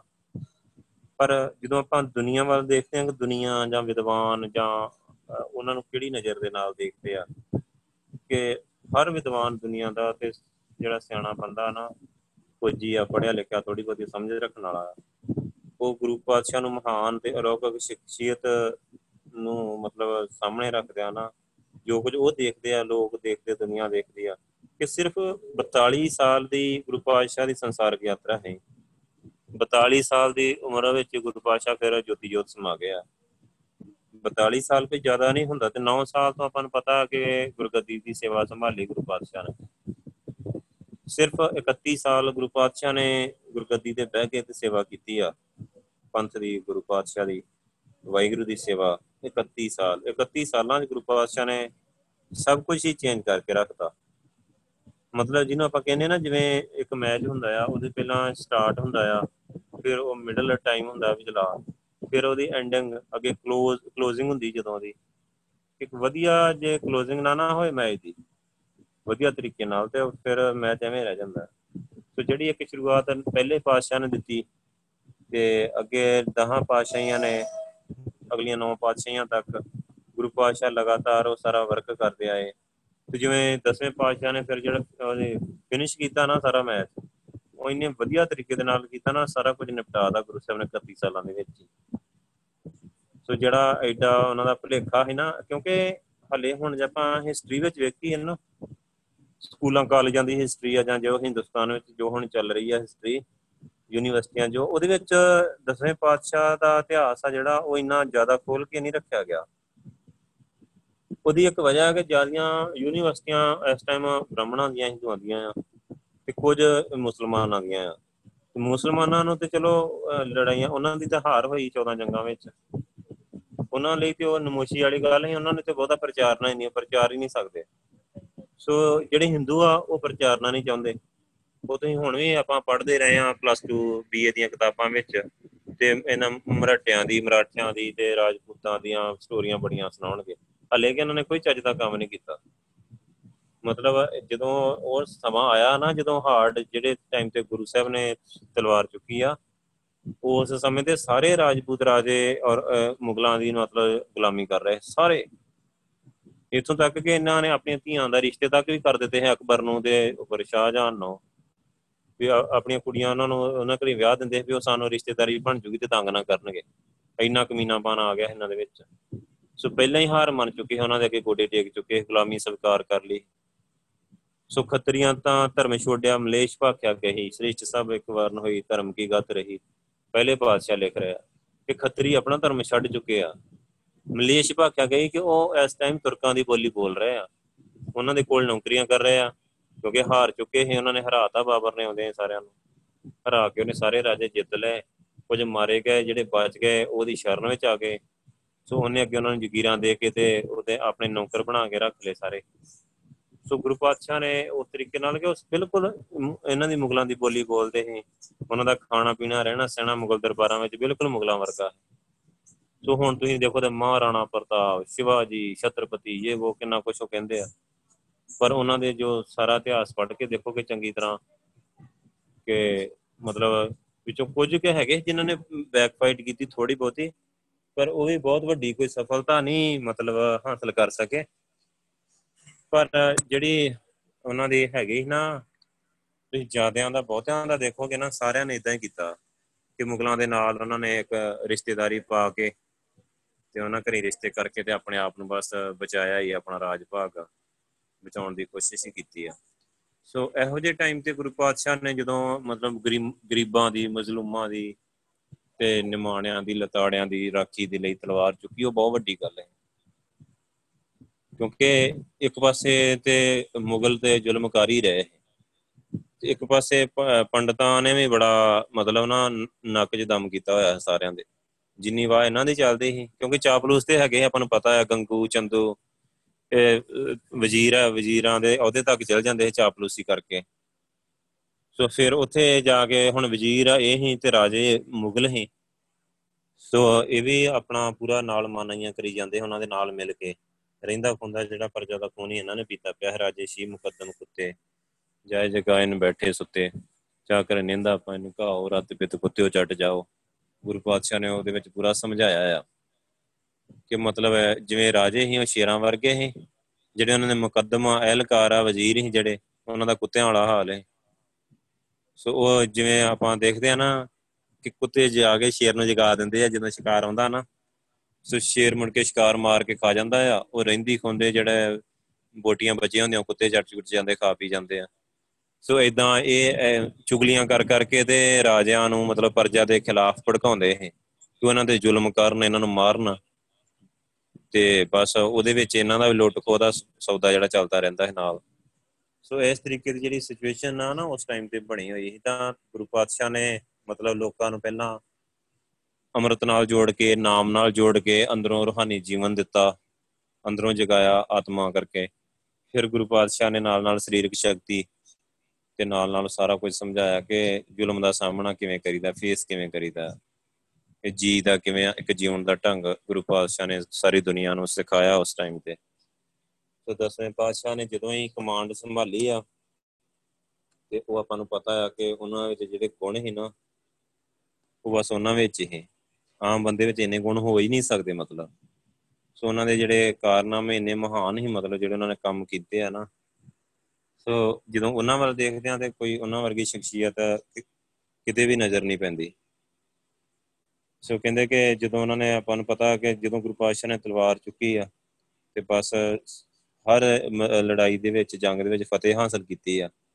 ਤੀਰ ਅੰਦਾਜ਼ੀ ਤਲਵਾਰਬਾਜੀ ਦੇ ਵਿੱਚ ਗੁਰੂ ਪਾਤਸ਼ਾਹ ਦਾ ਕੋਈ ਮਤਲਬ ਸਾਨੀ ਨਹੀਂ। ਸੀ ਘੋੜਸਵਾਰੀ, ਮਹਾਨ ਜੰਗੀ ਜਰਨੈਲ ਹੀ, ਸੱਚੇ ਪਾਤਸ਼ਾਹ ਹੀ, ਪੂਰਾ ਸ਼ਾਹੀ ਕੰਮ ਹੀ ਫੌਜਾਂ ਵਾਲੇ, ਕਲਗੀਆਂ ਵਾਲੇ, ਬਾਜਾਂ ਵਾਲੇ। ਸੋ ਉਹ ਸਾਰੇ ਚੀਜ਼ਾਂ ਜਿਹੜੀਆਂ ਰਾਜਿਆਂ ਦੀਆਂ ਨਿਸ਼ਾਨੀਆਂ ਹੁੰਦੀਆਂ ਗੁਰੂ ਸਾਹਿਬ ਦੇ ਕੋਲ ਰਣਜੀਤ ਨਗਾਰਾ ਹੈ ਗੁਰੂ ਸਾਹਿਬ ਦੇ ਕੋਲ। ਬਹੁਤ ਗੁਰੂ ਪਾਤਸ਼ਾਹ ਨਾਲ ਧਰਮ ਦਾ ਪ੍ਰਚਾਰ ਕਿੰਨਾ ਕੀਤਾ ਦਸਵੇਂ ਪਾਤਸ਼ਾਹ ਨੇ। ਚਿੰਤਕ ਹੀ, ਮਨੋਵਿਗਿਆਨੀ ਹੀ, ਹਰ ਪੱਖ ਤੋਂ ਗੁਰੂ ਪਾਤਸ਼ਾਹ ਨੇ ਮਤਲਬ ਸਾਰੀ ਦੁਨੀਆ ਦੀ ਅਗਵਾਈ ਕੀਤੀ ਮਤਲਬ। ਸੋ ਉਹਨਾਂ ਨੇ ਸਰਬੰਸ ਸਦਾਨੀ ਵੀ ਆਪਣਾ ਪਤਾ, ਪਹਿਲਾਂ ਪਿਤਾ ਵਾਰਿਆ, ਫਿਰ ਬੱਚੇ ਵੀ, ਮਾਂ ਵੀ, ਸਾਰਾ ਪਰਿਵਾਰ, ਸਾਰਾ ਸਰਬੰਸੀ ਲੁਟਾ ਦਿੱਤਾ ਮਤਲਬ, ਵਾਰ ਦਿੱਤਾ ਧਰਮ ਤੋਂ, ਵਾਹਿਗੁਰੂ ਦੀ ਸੇਵਾ ਤੋਂ ਜਬਰ ਤੇ ਜ਼ੁਲਮਾਂ ਦੇ ਨਾਲ ਟੱਕਰ ਲੈਂਦਿਆਂ ਲੈਂਦਿਆਂ ਆਪਣੇ ਇੰਨੇ ਪਿਆਰੇ ਸਿੰਘ ਗੁਰਸਿੱਖ ਸਾਰੇ ਸ਼ਹੀਦ ਕਰਵਾ ਦਿੱਤੇ। ਫਿਰ ਸਿੱਖ ਪੰਥ ਨੂੰ ਖਾਲਸਾ ਪੰਥ ਦੇ ਸਾਜ ਕੇ ਆਪੇ ਗੁਰਚੇ ਲਾਲੀ ਜਿਹੜੀ ਖੇਡ ਖੇਡੀ। ਸੋ ਜਦੋਂ ਆਪਾਂ ਜਿਵੇਂ ਜਿਵੇਂ ਅੱਗੇ ਅੱਗੇ ਪੜਾਂਗੇ ਨਾ ਗੁਰੂ ਪਾਤਸ਼ਾਹ ਦਾ ਇਤਿਹਾਸ ਤੇ ਬੜੀਆਂ ਚੀਜ਼ਾਂ ਮਤਲਬ ਨੋਟ ਕਰਨ ਵਾਲੀਆਂ ਕਿ ਕਿਵੇਂ ਅਨੰਦਪੁਰ ਸਾਹਿਬ ਕਿਵੇਂ ਸ਼ਾਹੀ ਤਰੀਕੇ ਨਾਲ ਰਹਿੰਦੇ ਹੈ ਗੁਰੂ ਪਾਤਸ਼ਾਹ। ਔਰੰਗਜ਼ੇਬ ਦੇ ਦਰਬਾਰ ਨੂੰ ਹੀ ਮਾਤ ਪਾਉਂਦਾ ਹੈ ਅਨੰਦਪੁਰ ਸਾਹਿਬ। ਪਹਾੜੀ ਰਾਜੇ ਦਾ ਇਸ ਗੱਲੋਂ ਹੀ ਸੜਦੇ ਰਹਿੰਦੇ ਹੈਗੇ ਉਹ ਚੀਜ਼ਾਂ ਸਾਡੇ ਕੋਲ ਨਹੀਂ ਹੈਗੀਆਂ ਜਿਹੜੀਆਂ ਦਸਵੇਂ ਪਾਤਸ਼ਾਹ ਕੋਲ ਆ। ਕਿ ਇੰਨਾ ਸੋਹਣਾ ਉਹਨਾਂ ਦਾ ਦਰਬਾਰ ਲੱਗਦਾ ਹੈ ਤੇ ਪਸ਼ਮੀਨੇ ਦੀ ਚਾਨਣੀ ਲੱਗੀ ਹੁੰਦੀ ਹੈ ਤੇ ਪ੍ਰਸਾਦੀ ਹਾਥੀ ਖੜਾ ਹੁੰਦਾ ਹੈ ਦਰਵਾਜ਼ੇ ਤੇ। ਪੂਰਾ ਇੰਨਾ ਸ਼ਾਹੀ ਕੰਮ ਹੀ ਇੰਨੀਆਂ ਪੇਟਾਵਾਂ ਲਿਆ ਕੇ ਸੰਗਤ ਭੇਟ ਕਰਦੀ ਨਾ ਕਾਬਲ ਤੋਂ ਸਪੈਸ਼ਲ ਮਤਲਬ ਲਿਆ ਲਿਆ ਕੇ। ਸੋ ਹਰ ਚੀਜ਼ ਉੱਥੇ ਫਸਟ ਕਲਾਸ ਸੀ। ਇਹਦੇ ਆਪਣਾ ਜਿਹੜਾ ਹੈਗਾ ਹੈ ਨਾ ਭੀਮ ਚੰਦ ਹੀ ਸੋ ਇਹਦੇ ਨਾ ਲੜਕੇ ਦਾ ਵਿਆਹ ਹੈ। ਇਹਨੇ ਕੀ ਕੀਤਾ ਕਿ ਗੁਰੂ ਸਾਹਿਬ ਨੂੰ ਕਿਹਾ ਕਿ ਮੈਨੂੰ ਪ੍ਰਸਾਦੀ ਹਾਥੀ ਚਾਹੀਦਾ। ਜਿਵੇਂ ਆਪਾਂ ਨਹੀਂ ਕਹਿੰਦੇ, ਕਈ ਨਾ ਇਥੇ ਆਪਾਂ ਪਤਾ ਪਿੰਡਾਂ 'ਚ ਕਿਸੇ ਮੁੰਡੇ, ਕਿਸੇ ਦੇ ਮੁੰਡੇ ਦਾ ਵਿਆਹ ਹੋਵੇ ਤੇ ਉਹ ਗੱਡੀ ਮੰਗ ਲੈਂਦਾ, ਕਿਸੇ ਦੇ ਆਂਢੀ ਗੁਆਂਢ ਦੀ ਚੰਗੀ ਵਧੀਆ ਗੱਡੀ ਹੋਵੇ ਤੇ। ਵੀ ਯਾਰ ਸਾਨੂੰ ਦੇਈ ਵੀ ਅਸੀਂ ਗੱਡੀ ਖਾਣੀ ਆ ਵਿਆਹ ਤੇ। ਤੇ ਉਹ ਹਿਸਾਬ ਲਾ ਲਓ ਵੀ ਇਥੋਂ ਸਿਚੁਏਸ਼ਨ ਦਾ ਵੀ ਪਤਾ ਲੱਗ ਜਾਂਦਾ ਕਿ ਉਹ ਗੁਰੂ ਸਾਹਿਬ ਕੋਲੋਂ ਹਾਥੀ ਮੰਗ ਰਿਹਾ ਹੈ ਆਪਣੇ ਮੁੰਡੇ ਦੇ ਵਿਆਹ ਤੇ। ਵੀ ਸਾਨੂੰ ਹਾਥੀ ਤੋਂ ਗੁਰੂ ਸਾਹਿਬ ਦੀ ਨੀਤ ਨੂੰ ਜਾਣਦੇ ਸੀ। ਉਹਦਾ ਨੀਤ ਖੋਟੀ ਸੀ ਉਹਨੂੰ ਇਹ ਵੀ ਮੈਂ ਹਾਥੀ ਲੈ ਲੈਣਾ, ਮੁੜ ਕੇ ਮੈਂ ਦੇਣਾ ਨਹੀਂ, ਮੈਂ ਰਾਜਾ ਹਾਂ ਮਤਲਬ। ਗੁਰੂ ਸਾਹਿਬ ਨੂੰ ਤੇ ਉਹ ਸਮਝਦੇ ਕਿ ਫਕੀਰ ਹੀ ਆ, ਮੈਂ ਰਾਜੇ ਤੇ ਹੀ ਆ। ਸੋ ਗੁਰੂ ਸਾਹਿਬ ਨੂੰ ਉਹਦੀ ਨੀਤ ਦਾ ਨੀਤ ਦਾ ਪਤਾ ਹੈ ਗੁਰੂ ਸਾਹਿਬ ਨੇ ਉਹਨੂੰ ਕਿਹਾ ਵੀ ਨਹੀਂ, ਹਾਥੀ ਨਹੀਂ ਮਿਲਣਾ। ਵੀ ਮਤਲਬ ਇਹ ਬਰਾਤਾਂ ਢੋਣ ਆਸਤੇ ਨਹੀਂ ਆ ਮਤਲਬ। ਸੋ ਉਹਨੂੰ ਮਨਾ ਕਰ ਦਿੱਤਾ ਗੁਰੂ ਸਾਹਿਬ ਨੇ। ਉਸੇ ਗੱਲੋਂ ਔਖਾ ਹੋ ਗਿਆ। ਬਾਅਦ ਵਿੱਚ ਪੰਘਾਣੀ ਦੀ ਜੰਗ ਹੋਈ ਸੀ ਉਹਦੇ ਨਾਲ। ਸੋ ਮਤਲਬ ਇੰਨਾ ਵਧੀਆ ਗੁਰੂ ਸਾਹਿਬ ਦਾ ਸਿਸਟਮ ਹੀ ਨਾ, ਫਿਰ ਦੇਖੋ ਛੱਡਿਆ। ਇੱਕੋ ਜਰਾਤੀ ਗੁਰੂ ਪੰਥ ਦੇ ਕਹਿਣ ਤੇ ਛੱਡ ਕੇ ਗੁਰੂ ਸਾਹਿਬ ਆਨੰਦਪੁਰ ਸਾਹਿਬ ਆ ਗਏ। ਸੋ ਫਿਰ ਮਾਸ਼ੀ ਦੇ ਵਾੜੇ ਦੇ ਜੰਗਲਾਂ ਦੇ ਵਿੱਚ ਜਿਵੇਂ ਗੁਰੂ ਪਾਤਸ਼ਾਹ ਨਿਕਲੇ ਆ ਕੋਈ ਸਾਰਾ ਕੁਝ ਵਾਰ ਕੇ ਸਰ, ਸਭ ਕੁਝ। ਤੇ ਫਿਰ ਵੀ ਉਹੀ ਸਹਿਜ, ਉਹੀ ਅਡੋਲਤਾ। ਇਹ ਗੁਰੂ ਸਾਹਿਬ ਨੇ ਸਾਨੂੰ ਸਿਖਾਇਆ ਆ ਮਤਲਬ ਕਿ ਘਾਟੇ ਵਾਦੇ ਦੁੱਖ, ਸੁੱਖ, ਇਹ ਸਭ ਆਉਂਦੇ ਰਹਿੰਦੇ ਆ। ਹੁਣ ਜੇ ਆਪਾਂ ਦੇਖੀਏ, ਪੂਰਾ ਐਂਡ ਵਾਲੀ ਐਗਜ਼ਾਮਪਲ ਆ ਕਿ ਇਸ ਤੋਂ ਵਧੀਆ ਘਰ ਤੇ ਨਹੀਂ ਕਿਸੇ ਦਾ ਹੁਣ ਆਨੰਦਪੁਰ ਸਾਹਿਬ ਤੋਂ ਵਧੀਆ। ਜੇ ਘਰ ਛੱਡਣਾ ਪਵੇ, ਸਿਵਾ ਇਹਦੇ ਛੱਡ ਦੇਣਾ ਆ। ਗੁਰੂ ਸਾਹਿਬ ਨੇ ਸਾਨੂੰ ਇੱਕ ਐਗਜ਼ਾਮਪਲ ਸੈੱਟ ਕਰਕੇ ਦਿੱਤੀ ਆ। ਵੀ ਘਰ ਛੱਡਣਾ ਪਵੇ ਤਾਂ ਇਦਾਂ ਚੁੱਪ ਕਰਕੇ ਛੱਡ ਦੇਣਾ, ਇੱਟਾਂ ਦੀ ਪਰਵਾਹ ਨਹੀਂ ਕਰਨੀ। ਜੇ ਪਰਿਵਾਰ ਵਾਰਨਾ ਪਵੇ ਤੇ ਚੁੱਪ ਕਰਕੇ ਵਾਰ ਦੇਣਾ ਆ, ਪਿੱਛੇ ਨਹੀਂ ਹਟਣਾ ਸੇਵਾ ਤੋਂ। ਸਾਨੂੰ ਸਿਖਾਇਆ ਆ ਗੁਰੂ ਪਾਤਸ਼ਾਹ ਨੇ। ਤੇ ਵਾਰ ਕੇ ਵੀ ਤੇ ਕੁਝ ਜਿਤਾਉਣਾ ਨਹੀਂ ਆ, ਵਾਹਿਗੁਰੂ ਨੂੰ ਕਿ ਵਾਹਿਗੁਰੂ ਨੇ ਮੈਂ ਤੇਰੇ ਲਈ ਇੰਨਾ ਕਰ ਦਿੱਤਾ। ਨਹੀਂ, ਤਾਂ ਵੀ ਕਹਣਾ ਕਿ ਵਾਹਿਗੁਰੂ ਤੇਰਾ ਸ਼ੁਕਰ ਆ, ਤੇਰੀ ਦਾਤ ਆ, ਤੇਰੇ ਕੋਲ ਆ ਗਿਆ, ਕੋਈ ਗੱਲ ਨਹੀਂ ਆ, ਸ਼ੁਕਰ ਆ ਤੇਰਾ। ਸ਼ੁਕਰ ਮਨਾਉਣਾ ਹੈ ਵਾਹਿਗੁਰੂ ਦਾ, ਉਹਦੇ ਭਾਣੇ 'ਚ ਰਹਿਣਾ, ਉਹਦੇ ਹੁਕਮ 'ਚ ਰਹਿਣਾ, ਉਹਦੇ ਨਾਲ ਜੁੜੇ ਰਹਿਣਾ, ਫਿਰ ਵੀ ਉਨੀ ਖੁਸ਼ੀ ਦੇ ਨਾਲ ਸੇਵਾ ਕਰਨੀ ਆ। ਸੇਵਾ, ਸਿਮਰਨ, ਭਗਤੀ ਉਨੀ ਖੁਸ਼ੀ ਦੇ ਨਾਲ ਹੀ ਕਰਨੀ ਆ। ਜਿਵੇਂ ਪਹਿਲਾਂ ਜੇ ਵਾਹਿਗੁਰੂ ਨੇ ਸੁੱਖ ਦਿੱਤਾ ਆ ਜੇ ਸੁੱਖ ਦੇ ਤਾਂ ਤੁਦੇ ਰਾਦੀ ਦੁੱਖ ਵੀ ਤੁਝੇ ਤੇ ਆਈ। ਜੇ ਵਾਹਿਗੁਰੂ ਨੇ ਸੁੱਖ ਦਿੱਤਾ, ਜਿਵੇਂ ਆਨੰਦਪੁਰ ਸਾਹਿਬ, ਕਿੰਨਾ ਵਧੀਆ ਉੱਥੇ ਸਾਰਾ ਮਾਹੌਲ ਹੀ ਕਿੰਨਾ ਸੁੱਖ ਹੀ ਕਿੰਨੀਆਂ ਰੌਣਕਾਂ ਹੀ ਤਾਂ ਵੀ ਗੁਰੂ ਸਾਹਿਬ ਸਿਮਰਨ ਕਰਦੇ ਪ੍ਰਚਾਰ ਕਰ ਰਹੇ ਤੇ ਜੇ ਅੱਗੇ ਸਾਰਾ ਕੁਝ ਵਾਰ ਕੇ ਅੱਗੇ ਮਾਸ਼ੀ ਵਾੜੇ ਆ ਗਏ, ਅੱਗੇ ਸਾਬੋ ਕੀ ਤਲਵੰਡੀ ਆਇਆ, ਉੱਥੇ ਕਿੰਨਾ ਚਿਰ ਪ੍ਰਚਾਰ ਕਰਦੇ ਰਹੇ ਗੁਰੂ ਪਾਤਸ਼ਾਹ। ਸਾਬੋ ਕੀ ਤਲਵੰਡੀ ਇੱਥੇ ਬਠਿੰਡੇ, ਲਗਾਤਾਰ ਗੁਰੂ ਪਾਤਸ਼ਾਹ 4-5 ਸਾਲ ਰਹੇ ਆ, ਬਹੁਤ ਪ੍ਰਚਾਰ ਕੀਤਾ ਗੁਰੂ ਪਾਤਸ਼ਾਹ ਨੇ, ਬਹੁਤ ਸੇਵਾ ਕੀਤੀ। ਇਹ ਨਹੀਂ ਕਿ ਮਤਲਬ ਹੁਣ ਵਾਹਿਗੁਰੂ ਨਾਲ ਹੀ ਨਾਰਾਜ਼ ਹੋ ਜਾਣਾ। ਆਪਾਂ ਆਮ ਤੌਰ ਤੇ ਕੀ ਵੇਖਦੇ ਆ ਕਿਉਂਕਿ ਸਾਡੇ ਅੰਦਰ ਬੜਾ ਹੋਸ਼ਾਪਾਨਾ ਅਸੀਂ ਬਿਲਕੁਲ ਸਹਿਜ ਨਹੀਂ ਆ। ਅਸੀਂ ਛੋਟੀ ਜੀ ਘਟਨਾ ਤੋਂ ਅਪਸੈਟ ਹੋ ਜਾਂਦੇ ਆ ਤੇ ਵਾਹਿਗੁਰੂ ਨਾਲ ਹੀ ਨਾਰਾਜ਼ ਹੋ ਜਾਣਾ। ਲੜੀਆਂ ਭਾਵੇਂ ਨੌ ਸੱਸ ਹੋਣ, ਮੈਂ ਸਿਮਰਨ ਨਹੀਂ ਕਰਨਾ, ਮੈਂ ਨਹੀਂ ਜਾਣਾ ਗੁਰਦੁਆਰੇ। ਮਤਲਬ ਇਹ ਸਾਡੀ ਅਕਲ ਆ। ਤੇ ਗੁਰੂ ਸਾਹਿਬ ਨੇ ਸਾਨੂੰ ਅਕਲ ਦਿੱਤੀ ਆ, ਸਾਨੂੰ ਮਤ ਦਿੱਤੀ ਆ, ਸਾਨੂੰ ਜੀਵਨ ਜਾਚ ਦਿੱਤੀ ਆ। ਕਿ ਵਾਹਿਗੁਰੂ ਨਾਲ ਗੁੱਸੇ ਨਹੀਂ ਹੋਣਾ। ਮਤਲਬ ਵਾਹਿਗੁਰੂ ਨਾਲ ਕਿਉਂ ਨਾਰਾਜ਼ ਹੋਣਾ? ਵਾਹਿਗੁਰੂ ਨਾਲ ਤਾਂ ਜੁੜੇ ਹੀ ਰਹਿਣਾ ਆ, ਗੁਰੂ ਸਾਹਿਬ ਨੇ ਸਾਰਾ ਕੁਝ ਸਿਖਾਇਆ ਆ। ਸੋ ਦਸਵੇਂ ਪਾਤਸ਼ਾਹ ਦੇ ਜੀਵਨ ਤੋਂ ਬਹੁਤ ਬਹੁਤ ਸਿੱਖਿਆਵਾਂ ਮਿਲਦੀਆਂ। ਫਿਰ ਦੇਖੋ ਬੱਚਿਆਂ ਨੂੰ ਪਾਲਿਆ, ਕਿੰਨੇ ਪਿਆਰ ਨਾਲ ਪਾਲਿਆ ਆ। ਚਾਰੇ ਚਾਰੇ ਸਾਹਿਬਜ਼ਾਦਿਆਂ ਨੂੰ ਗੁਰੂ ਸਾਹਿਬ ਨੇ ਇੱਕ ਵਾਰੀ ਨਹੀਂ ਜ਼ਿੰਦਗੀ ਵਿੱਚ ਝਿੜਕਿਆ ਜਾਂ ਥੱਪੜ ਨਹੀਂ ਮਾਰਿਆ। ਇੰਨੀ ਉਹਨਾਂ ਦੀ ਕੇਅਰ ਕੀਤੀ ਨਾ, ਇੰਨੇ ਪਿਆਰ ਨਾਲ ਪਾਲਿਆ ਉਹਨਾਂ ਨੂੰ। ਕਿਉਂਕਿ ਗੁਰੂ ਸਾਹਿਬ ਨੂੰ ਪਹਿਲਾਂ ਹੀ ਪਤਾ ਹੈ ਕਿ ਇਹਨਾਂ ਨੇ ਧਰਮ ਤੋਂ, ਪੰਥ ਤੋਂ ਕੁਰਬਾਨ ਹੋਣਾ ਆ। ਸਿੱਖੀ ਦੇ ਮਹਿਲ ਖੜੇ ਕਰਨੇ ਆ, ਇਹਨਾਂ ਦੇ ਹੀ ਹੋਣੇ ਆ। ਪਤਾ ਹੈ ਗੁਰੂ ਪਾਤਸ਼ਾਹ ਨੂੰ? ਸੋ ਉਹਦਾ ਕਰਕੇ ਵੀ ਬਹੁਤ ਰਿਸਪੈਕਟ ਦਿੰਦੇ ਹੈ ਗੁਰੂ ਪਾਤਸ਼ਾਹ, ਸਾਰੇ ਸਿੰਘਾਂ ਨੂੰ, ਸਾਰੇ ਬੱਚਿਆਂ ਨੂੰ, ਸਾਰਿਆਂ ਨੂੰ। ਕਿਉਂਕਿ ਗੁਰੂ ਪਾਤਸ਼ਾਹ ਨੂੰ ਪਤਾ ਹੈ ਕਿ ਸਾਰੇ ਸੇਵਾ 'ਚ ਵਿਚਰ ਰਹੇ ਐਂਡ ਟੂ ਐਂਡ ਹੁਣ। ਇਹ ਸੇਵਾ 'ਚ ਹੀ ਲੰਘਣੇ ਆ ਸਾਰੇ। ਤੇ ਉਹਦਾ ਕਰਕੇ ਬਹੁਤ ਰਿਸਪੈਕਟ ਦਿੰਦੇ ਹੈ ਦਸਵੇਂ ਪਾਤਸ਼ਾਹ ਬਹੁਤ ਜ਼ਿਆਦੀ। ਚਮਕੌਰ ਦੀ ਗੜੀ ਦੇ ਵਿੱਚ ਜਦੋਂ ਗੁਰੂ ਪਾਤਸ਼ਾਹ ਪਹੁੰਚੇ ਨਾ, ਰਾਤ ਨੂੰ ਸਾਰੇ ਥੱਕੇ ਟੁੱਟੇ ਆਏ, ਭਿੱਜੇ ਆਏ ਹੈ ਵੀ ਭੁੱਖਣ ਭਾਣੇ ਇਹ ਸਾਰਿਆਂ ਨੇ ਜਾ ਕੇ ਦੇ ਜਿਵੇਂ ਹੀ ਮਤਲਬ ਮੋਰਚਾਬੰਦੀ ਕਰ ਲਈ, ਜਿਨ੍ਹਾਂ ਦੀਆਂ ਡਿਊਟੀਆਂ ਲਾਤੀਆਂ ਗੁਰੂ ਪਾਤਸ਼ਾਹ ਨੇ ਲਾਤੀਆਂ ਸੋ ਬਾਕੀ ਸਾਰੇ ਸਿੰਘ ਜਿਹੜੇ ਉਹਨਾਂ ਨੂੰ ਰੈਸਟ ਲਈ ਭੇਜ ਦਿੱਤਾ ਵੀ ਥੋੜੀ ਰੈਸਟ ਕਰ ਲਓ ਥੋੜੀ ਦੇਰ। ਤੇ ਗੁਰੂ ਪਾਤਸ਼ਾਹ ਆਪ ਗਏ ਮੁੜ ਕੇ ਸਾਰਿਆਂ ਦੇ ਕੋਲ ਕੱਲੇ ਕੱਲੇ ਦੇ ਕੋਲ। ਜਾ ਕੇ ਗੁਰੂ ਪਾਤਸ਼ਾਹ ਨੇ ਮਤਲਬ ਸਾਰਿਆਂ ਦਾ, ਮਤਲਬ ਸਾਰਿਆਂ ਦੇ ਪੈਰ ਸਾਫ਼ ਕੀਤੇ। ਗੁਰੂ ਪਾਤਸ਼ਾਹ ਨੇ ਆਪਣੇ ਹੱਥੀਂ ਸਾਰੇ ਸਿੰਘਾਂ ਦੇ ਕੰਡੇ ਵੱਜੇ ਹੀ ਜਾਂ ਮਲਮ ਪੱਟੀ ਕੀਤੀ, ਜ਼ਖਮ ਹੋ ਚੁੱਕੇ ਪੈਰਾਂ ਤੇ।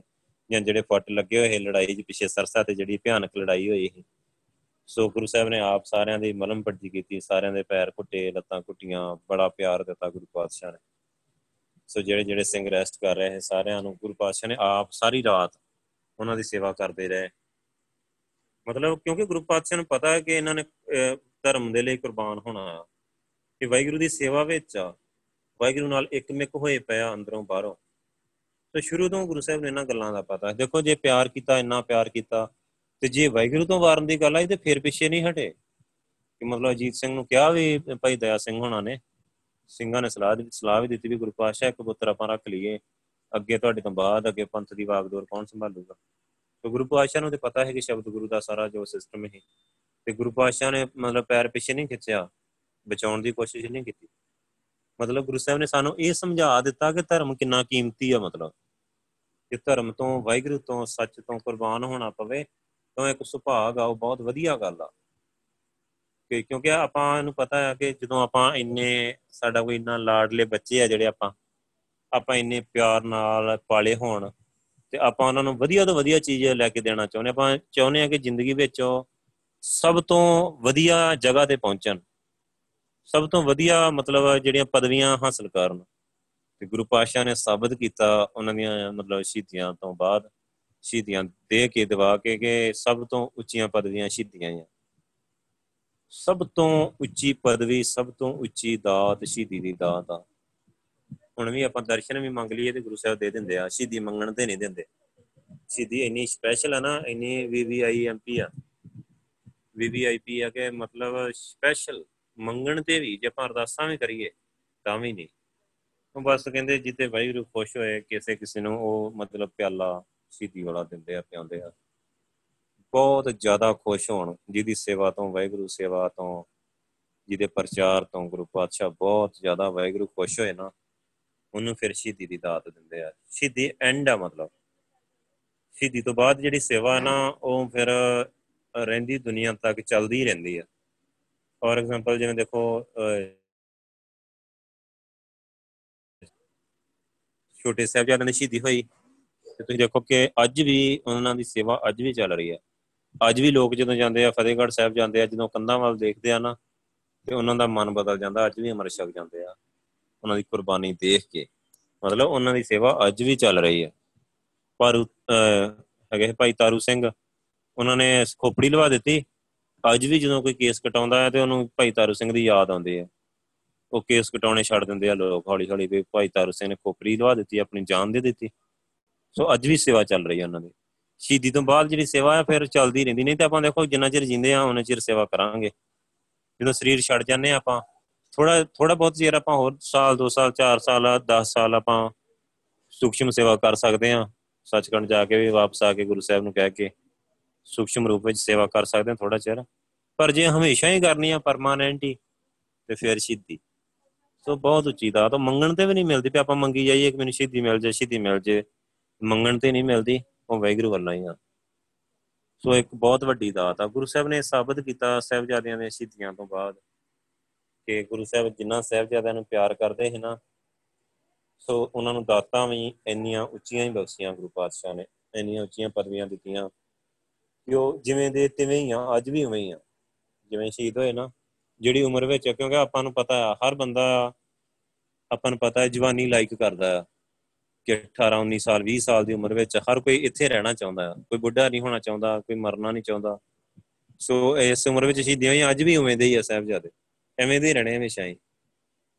ਸੋ ਸਭ ਤੋਂ ਇੱਕ ਵਧੀਆ ਪਰਫੈਕਟ ਉਮਰ ਵਾਹਿਗੁਰੂ ਤੋਂ ਕੁਰਬਾਨ ਕਰਨ ਦੀ ਅਜੇ ਸੋ ਸ਼ਹੀਦੀ ਦੇਣ ਦੀ ਆ, ਸੋ ਇਹ ਹੈਗੀਆਂ। ਉਹਦੇ ਵਿੱਚ ਬੜੀਆਂ ਸਿੱਖਿਆਵਾਂ ਆ ਗੁਰੂ ਪਾਤਸ਼ਾਹ ਦੀਆਂ। ਫਿਰ ਗੁਰੂ ਪਾਤਸ਼ਾਹ ਨੇ ਸ਼ਬਦ ਗੁਰੂ ਨੂੰ ਅੱਗੇ ਲਿਆ ਕੇ ਗੁਰੂ ਗ੍ਰੰਥ ਸਾਹਿਬ ਜੀ ਦਾ ਗੁਰਗੱਦੀ ਦੇ ਕੇ ਗੁਰੂ ਗ੍ਰੰਥ ਸਾਹਿਬ ਜੀ ਨੂੰ ਤੇ ਗੁਰੂ ਪਾਤਸ਼ਾਹ ਨੇ ਮਤਲਬ ਬਿਲਕੁਲ ਸਰੀਰ ਨਾਲੋਂ ਸਰੀਰ ਨਾਲੋਂ ਟੁੱਟਣ ਦੀ ਤੇ ਸ਼ਬਦ ਗੁਰੂ ਨਾਲ ਜੁੜਨ ਦੀ ਜਿਹੜੀ ਪਰੰਪਰਾ ਸ਼ੁਰੂ ਤੋਂ ਚਲਾਈ ਸੀ ਨਾ ਪੰਜਵੇਂ ਪਾਤਸ਼ਾਹ ਨੇ ਪਹਿਲੇ ਪਾਤਸ਼ਾਹ ਤੋਂ ਹੀ। ਸੋ ਗੁਰੂ ਪਾਤਸ਼ਾਹ ਨੇ ਉਹਨੂੰ ਮੁਕੰਮਲ ਰੂਪ ਦੇ ਦਿੱਤਾ ਹੈ। ਕੋ ਅੱਜ ਤੋਂ ਬਾਅਦ ਕਿਸੇ ਸਰੀਰ ਨਾਲ ਨਹੀਂ ਜੁੜਨਾ। ਸ਼ਬਦ ਗੁਰੂ ਆ, ਜੋਤ ਗੁਰੂ ਗ੍ਰੰਥ ਸਾਹਿਬ ਵਿੱਚ ਆ। ਪੰਜ ਪਿਆਰੇ ਤੁਹਾਡੀ ਅਗਵਾਈ ਕਰਨਗੇ, ਖਾਲਸਾ ਪੰਥ ਮਤਲਬ ਪੰਥ ਤੁਹਾਡੀ ਅਗਵਾਈ ਕਰੂਗਾ। ਪੰਜਾਂ ਨੂੰ ਹੀ ਪੰਥ ਕਹਿੰਦੇ ਗੁਰੂ ਪਾਤਸ਼ਾਹ। ਸੋ ਤੇ ਜੋਤ ਆ ਜਿਹੜੀ ਗ੍ਰੰਥ ਵਿੱਚ ਤੇ ਆਤਮਾ ਜਿਹੜੀ ਪੰਥ ਆਤਮਾ ਗ੍ਰੰਥ ਵਿੱਚ ਤੇ ਸਰੀਰ ਪੰਥ ਵਿੱਚ। ਸੋ ਗੁਰੂ ਪਾਤਸ਼ਾਹ ਨੇ ਦੇਹਧਾਰੀ ਗੁਰੂ ਡਾਮੋ ਸਾਰਾ ਸਿਸਟਮ ਹੀ ਖਤਮ ਕਰ ਦਿੱਤਾ। ਕਿ ਕਿਸ ਸਰੀਰ ਨਾਲ ਜੁੜਨਾ ਨਹੀਂ ਆ, ਸੰਗਤ ਨਾਲ ਜੁੜਨਾ ਆ, ਸ਼ਬਦ ਗੁਰੂ ਨਾਲ ਜੁੜਨਾ ਆ, ਪ੍ਰਕਾਸ਼ ਵਾਹਿਗੁਰੂ ਨਾਲ ਜੁੜਨਾ ਆ। ਉਹ ਸਾਰਾ ਕੁਝ ਗੁਰੂ ਸਾਹਿਬ ਮੁਕੰਮਲ ਸਿੱਖਿਆ ਦੇ ਗਏ ਤੇ ਸਾਰਾ ਕੁਝ ਨਿਪਟਾ ਗਿਆ ਗੁਰੂ ਪਾਤਸ਼ਾਹ। ਸੋ ਗੁਰੂ ਪਾਤਸ਼ਾਹ ਜਿਹੜੇ ਤਰੀਕੇ ਦੇ ਯੋਧੇ ਸੀ ਨਾ ਗੁਰੂ ਪਾਤਸ਼ਾਹ ਦੇ ਜੇ ਆਪਾਂ ਹੁਣ ਵੀ ਸ਼ਸਤਰ ਵੈਸੇ ਤਾਂ ਬਹੁਤ ਔਖੇ ਆ ਕਿ ਗੁਰੂ ਪਾਤਸ਼ਾਹ ਦੇ ਪਤਾ, ਆਪਾਂ ਨੂੰ ਪਤਾ ਹੈ ਕਿ ਬੜਾ ਕੁਝ ਹੋਇਆ ਉਸ ਤੋਂ ਬਾਅਦ। ਸਾਡੇ ਇਤਿਹਾਸ, ਇਤਿਹਾਸਕ ਨਿਸ਼ਾਨੀਆਂ, ਸਾਰਾ ਕੁਝ ਖਤਮ ਕੀਤਾ ਗਿਆ ਆ। ਪਰ ਗੁਰੂ ਸਾਹਿਬ ਦਾ ਜਿਹੜਾ ਹੈਗਾ ਹੈ ਸ਼ਸਤਰ ਸ਼ਸਤਰ ਵਿਦਿਆ, ਉਹ ਸਾਰਾ ਕੁਝ ਅਲੱਗ। ਹੈ ਗੁਰੂ ਪਾਤਸ਼ਾਹ ਬਹੁਤ ਯੋਧੇ ਹੈ ਮਤਲਬ। ਉਹਨਾਂ ਨੂੰ ਜੇ ਮੰਨ ਲਓ ਹੁਣ ਵੀ ਦਰਸ਼ਨ ਹੋਣ ਨਾ ਗੁਰੂ ਪਾਤਸ਼ਾਹ ਦੇ, ਤੁਸੀਂ ਗੁਰੂ ਸਾਹਿਬ ਨੂੰ ਦੇਖ ਕੇ ਹੈਰਾਨ ਰਹਿ ਜਾਓਗੇ। ਕਿ ਜਵਾਨ ਤੋਂ ਜਵਾਨ ਬੰਦਾ ਵੀ ਕੁਝ ਨਹੀਂ ਲੱਗਦਾ ਗੁਰੂ ਸਾਹਿਬ ਦੇ ਕੋਲ। ਤੇ ਗੁਰੂ ਸਾਹਿਬ ਦੇ ਸ਼ਾਸਤਰ ਤੇ ਜਿਹੜੀਆਂ ਤਲਵਾਰਾਂ ਹੈ ਉਹ ਵੀ ਬਹੁਤ ਬਹੁਤ ਲੰਬੀ ਕਿਰਪਾਨ ਹੈ ਗੁਰੂ ਪਾਤਸ਼ਾਹ ਦੇ ਕੋਲ। ਤੀਰ ਬਹੁਤ ਲੰਬੇ ਲੰਬੇ ਹੈ ਤੇ ਇੱਕ ਮਤਲਬ ਨਾ ਹਿਸਟਰੀ ਦਾ ਇੱਕ ਟੀਚਰ ਹੀ ਉਹਨੇ ਇੱਕ ਵਾਰੀ ਗੱਲ ਦੱਸੀ। ਕਹਿੰਦਾ ਜਿਹੜੀ ਗੁਰੂ ਸਾਹਿਬ ਦੀ ਜਿਹੜੀ ਤੀਰ ਕਮਾਨ ਹੈ ਨਾ, ਕਮਾਨ ਹੈ ਜਿਹੜੀ, ਜਦੋਂ ਉਹਦੇ ਵਿੱਚ ਖਿੱਚ ਕੇ ਜਦੋਂ ਆਪਾਂ ਤੀਰ ਚਲਾਉਨੇ ਆ ਨਾ ਤੇ ਉਹਦੀ ਜਿਹਨੂੰ ਪਿੱਛੇ ਨੂੰ ਖਿੱਚਦੇ ਨਾ, ਉਹਨੇ ਮਤਲਬ ਉਹਦੇ ਇੱਕ ਪਤਾ ਨਹੀਂ ਮੈਨੂੰ ਯਾਦ ਨਹੀਂ ਕਿਹੜੀ ਯੂਨੀਵਰਸਿਟੀ ਦੇ ਵਿੱਚ ਸਾਰਾ ਪਿਆ ਆ, ਲਿਖਿਆ। ਉਹਦੇ ਤੇ ਇੰਨੀ ਪਾਵਰ ਲੱਗਦੀ ਜਿਵੇਂ 2.5 ਕੁਇੰਟਲ ਵਜਨ ਚੁੱਕਣਾ ਹੋਏ ਨਾ 2.5 ਕੁਇੰਟਲ 250 ਕਿਲੋ ਵਜਨ ਚੁੱਕਣਾ ਹੋਏ, ਇੰਨੀ ਪਾਵਰ ਲੱਗਦੀ ਹੈ ਉਹਦੇ ਉੱਤੇ। ਤੁਸੀਂ ਦੇਖੋ ਇੰਨੀ ਪਾਵਰ ਨਾਲ ਵੱਜਾ ਤੀਰ ਤੇ ਅੱਗੇ ਕੀ ਕਰਦਾ ਹੋਊਗਾ। 2.5 ਕੁਇੰਟਲ 250 ਕਿਲੋਗ੍ਰਾਮ ਆਪਾਂ ਵਜਨ ਚੁੱਕੀਏ, ਇੰਨੀ ਮਤਲਬ ਪਾਵਰ ਦਿੰਦੇ ਗੁਰੂ ਪਾਤਸ਼ਾਹ ਤੀਰ ਨੂੰ। ਕਮਾਨ 'ਚ ਖਿੱਚ ਕੇ। ਮਤਲਬ ਮਿਨੀਮਮ ਪਾਵਰ ਇੰਨੀ ਦਿੰਦੇ ਹੈ ਗੁਰੂ ਪਾਤਸ਼ਾਹ। ਸੋ ਉਹਦੇ, ਉਹ ਆਪਾਂ ਨੂੰ ਅੱਗੇ ਵੀ ਇਤਿਹਾਸ ਵਿੱਚ ਆਪਾਂ ਪੜਾਂਗੇ ਕਿ ਜਦੋਂ ਇਹ ਹੈਗਾ ਹੈ ਭੀਮ ਚੰਦ ਹੀ ਮਤਲਬ ਆਪਣੇ ਆਪ ਨੂੰ ਬੜਾ ਨਿਸ਼ਾਨ ਜੀ ਸਮਝਦਾ ਹੈ ਉਹਨੇ ਗੁਰੂ ਸਾਹਿਬ ਦੇ ਤੀਰ ਮਾਰਿਆ ਹੈ ਤੇ ਗੁਰੂ ਸਾਹਿਬ ਦੇ ਨਾ ਬੈਲਟ ਵਿੱਚ ਲੱਗਾ ਹੈ ਕਮਰ ਕੱਸੇ ਦੇ ਉੱਪਰ ਇੱਕ ਬੈਲਟ ਲੱਗੀ ਹੁੰਦੀ ਨਾ ਸੰਜੋਗ ਦੇ ਉੱਪਰੋਂ ਦੀ ਪਾਈ ਹੁੰਦੀ ਹੈ ਕੱਸ ਕੇ। ਸੋ ਬੈਲਟ ਵਿੱਚ ਲੱਗਾ ਤੇ ਥੋੜਾ ਜਿਹਾ ਮਤਲਬ ਨਾ ਜਿਵੇਂ ਆਪਾਂ ਕਹਿ ਲਈਏ ਥੋੜਾ ਜਿਹਾ ਗੁਰੂ ਸਾਹਿਬ ਦੀ ਧੁੰਨੀ 'ਚ ਲੱਗਾ ਹੈ ਪੇਟ ਦੇ ਵਿੱਚ। ਤੇ ਗੁਰੂ ਸਾਹਿਬ ਨੇ ਵਾਪਸੀ ਮਾਰਿਆ ਹੈ ਤੇ ਉਹਦਾ ਉਹਨੇ ਪਾਇਆ ਹੋਇਆ ਹੈ ਉੱਪਰ। ਆਪਣੇ ਮੱਥੇ ਦੇ ਉੱਪਰ ਪਾਉਂਦੇ ਹੁੰਦੇ ਨਾ, ਸਟੀਲ ਦਾ ਮੁਕਟ ਜਿਹਾ ਹੇਠਾਂ ਨੂੰ ਨੱਕ ਤੱਕ ਉਹਦੀ ਬਣੀ ਹੁੰਦੀ ਆ। ਗੁਰੂ ਸਾਹਿਬ ਨੇ ਸਾਰਾ ਚੀਰ ਕੇ ਤੇ ਥੱਲੇ ਸੁੱਟਤਾ ਹੈ, ਦੋ ਪਾੜ ਕਰਕੇ ਤੇ ਸਿਰ ਸਿਰ ਜੀ ਖਬੋਤਾ ਹੈ ਉਹਦੇ ਮਤਲਬ ਇੰਨੀ ਪਾਵਰ ਹੈ ਗੁਰੂ ਪਾਤਸ਼ਾਹ ਕੋਲ। ਬਹੁਤ ਵੱਡੀ ਜੋਧੇ ਹੈ ਗੁਰੂ ਪਾਤਸ਼ਾਹ। ਇੱਕ ਬੜੀ ਪਿਆਰੀ ਸਾਖੀ ਆਉਂਦੀ ਆ ਗੁਰੂ ਪਾਤਸ਼ਾਹ ਦੀ। ਕਹਿੰਦੇ ਕਿ ਮਤਲਬ ਲਗਾਤਾਰ ਇਦਾਂ ਜੰਗਾਂ ਹੁੰਦੀਆਂ ਰਹਿੰਦੀਆਂ ਹੈ। ਜੰਗਾਂ ਚੱਲਦੀਆਂ ਰਹੀਆਂ ਮਤਲਬ। 14 ਤੇ ਵੱਡੀਆਂ ਜੰਗਾਂ ਹੋਈਆਂ, ਛੋਟੀਆਂ ਮੋਟੀਆਂ ਝੜਪਾਂ ਤੇ ਹੁੰਦੀਆਂ ਰਹਿੰਦੀਆਂ। ਕਹਿੰਦੇ ਵੀ ਇੱਕ ਵਾਰੀ ਸਿੰਘਾਂ ਨੇ ਕਿਹਾ ਵੀ ਲੈ ਕੋਈ ਹੁਣ ਗੱਲ ਹੀ ਕੋਈ ਨਹੀਂ, ਅਸੀਂ ਬੜੇ ਐਕਸਪਰਟ ਹੋ ਗਏ ਆ ਮਤਲਬ ਲੜਾਈ ਦੇ ਵਿੱਚ। ਤੇ ਗੁਰੂ ਪਾਸ਼ਾ ਭਾਵੇਂ ਤੁਸੀਂ ਨਾ ਵੀ ਸਾਡੇ ਨਾਲ ਕੋਈ ਗੱਲ ਹੀ ਨਹੀਂ ਹੁਣ ਤੇ ਅਸੀਂ ਕਾਬੂ ਕਰ ਲਾਂਗੇ ਮੁਗਲਾਂ ਨੂੰ।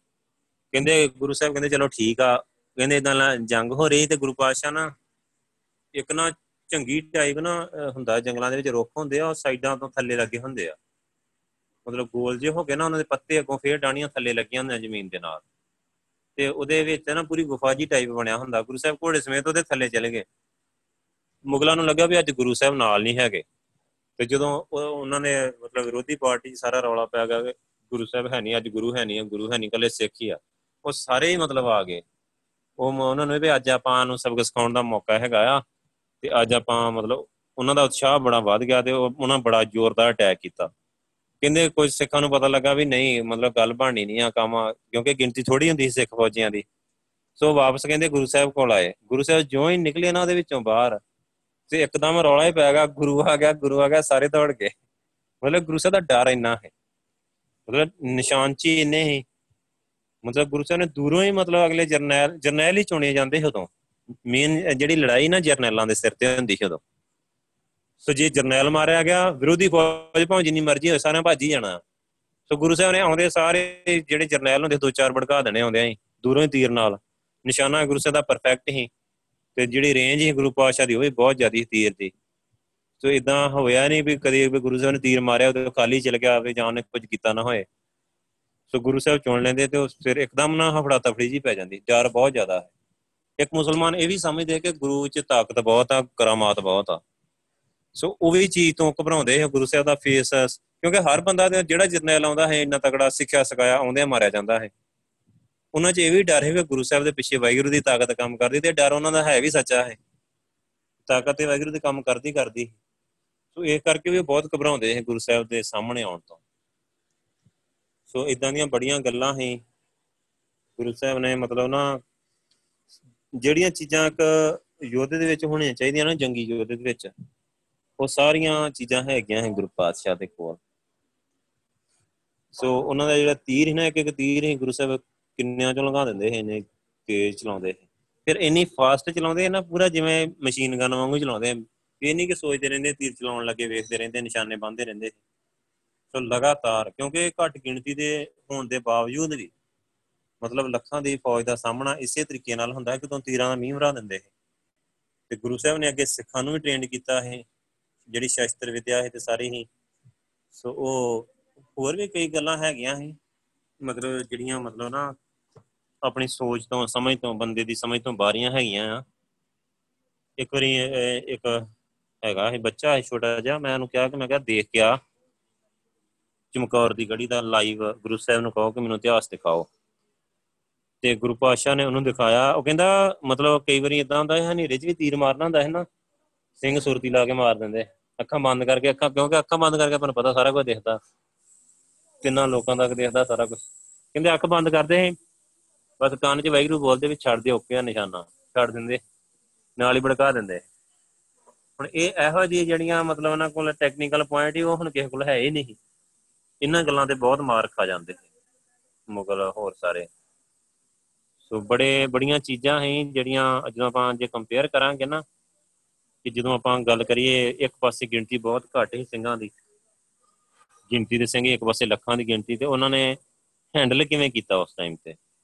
ਕਿਉਂਕਿ ਇੱਕ ਪਾਸੇ ਉਹ ਫੌਜੀ ਜਿਹੜੇ ਮਤਲਬ ਮੁਗਲ ਫੌਜ ਚ ਹੀ ਜਿਹੜੇ ਜਿਹੜੇ ਪੈਸਿਆਂ ਦੇ ਲਈ ਲੜ ਰਹੇ ਹੈ ਜਿਵੇਂ ਹੁਣ ਆਪਾਂ ਦੇਖਦੇ ਆ ਆਰਮੀ 'ਚ ਲੋਕੀ ਜਾਂਦੇ ਆ, ਉਹਨਾਂ ਨੂੰ ਹੁੰਦਾ ਵੀ ਸਾਡਾ ਚਲੋ ਪਰਿਵਾਰ ਪਾਲਦਾ ਰਹੂਗਾ, ਤਨਖਾਹ ਮਿਲਦੀ ਰਹੂਗੀ, ਉਹ ਤਨਖਾਹ ਲਈ ਕੰਮ ਕਰਦੇ ਹੈ ਉਹਨਾਂ ਦੇ ਪਿੱਛੇ ਘਰੇ ਬੱਚੇ ਹੈ ਨਿਆਣੇ ਹੈ ਜਵਾਕ ਹੈ ਘਰ ਵਾਲੀਆਂ ਹੈ ਉਹਨਾਂ ਨੂੰ, ਉਹਨਾਂ ਦਾ ਵੀ ਫਿਕਰ ਹੁੰਦਾ, ਉਹਨਾਂ ਦਾ ਵੀ ਧਿਆਨ ਆਉਂਦਾ ਲੜਦੇ ਸਮੇਂ ਵੀ ਘਰ ਵੀ ਜਾਣਾ ਆ। ਸੋ ਉਹਨਾਂ ਦੇ ਅੰਦਰ ਫਿਰ ਉਹ ਸਾਰੇ, ਉਹਨਾਂ ਦੇ ਅੰਦਰ ਡਰ ਹੀ ਸਹਿਮ ਹੀ ਚਿੰਤਾ ਹੈ ਫਿਕਰ ਹੀ ਸੋ ਸਾਰੀਆਂ ਚੀਜ਼ਾਂ ਹੈ ਹੁਣ ਦੂਜੇ ਪਾਸੇ ਜਿਹੜੇ ਗੁਰੂ ਸਾਹਿਬ ਦੇ ਨਾਲ ਹੀ ਉਹ ਨਿਰਮੋਹ ਹੋ ਚੁੱਕੇ ਸਰੀਰ ਤੋਂ ਹੀ। ਨਾ ਕੋ ਬੱਚਿਆਂ ਦਾ ਮੋਹ, ਨਾ ਕੋ ਘਰ ਵਾਲੀ ਦਾ, ਨਾ ਕੋ ਘਰ ਦਾ, ਨਾ ਕੋ ਉਹਨਾਂ ਦੇ ਅੰਦਰ ਡਰ।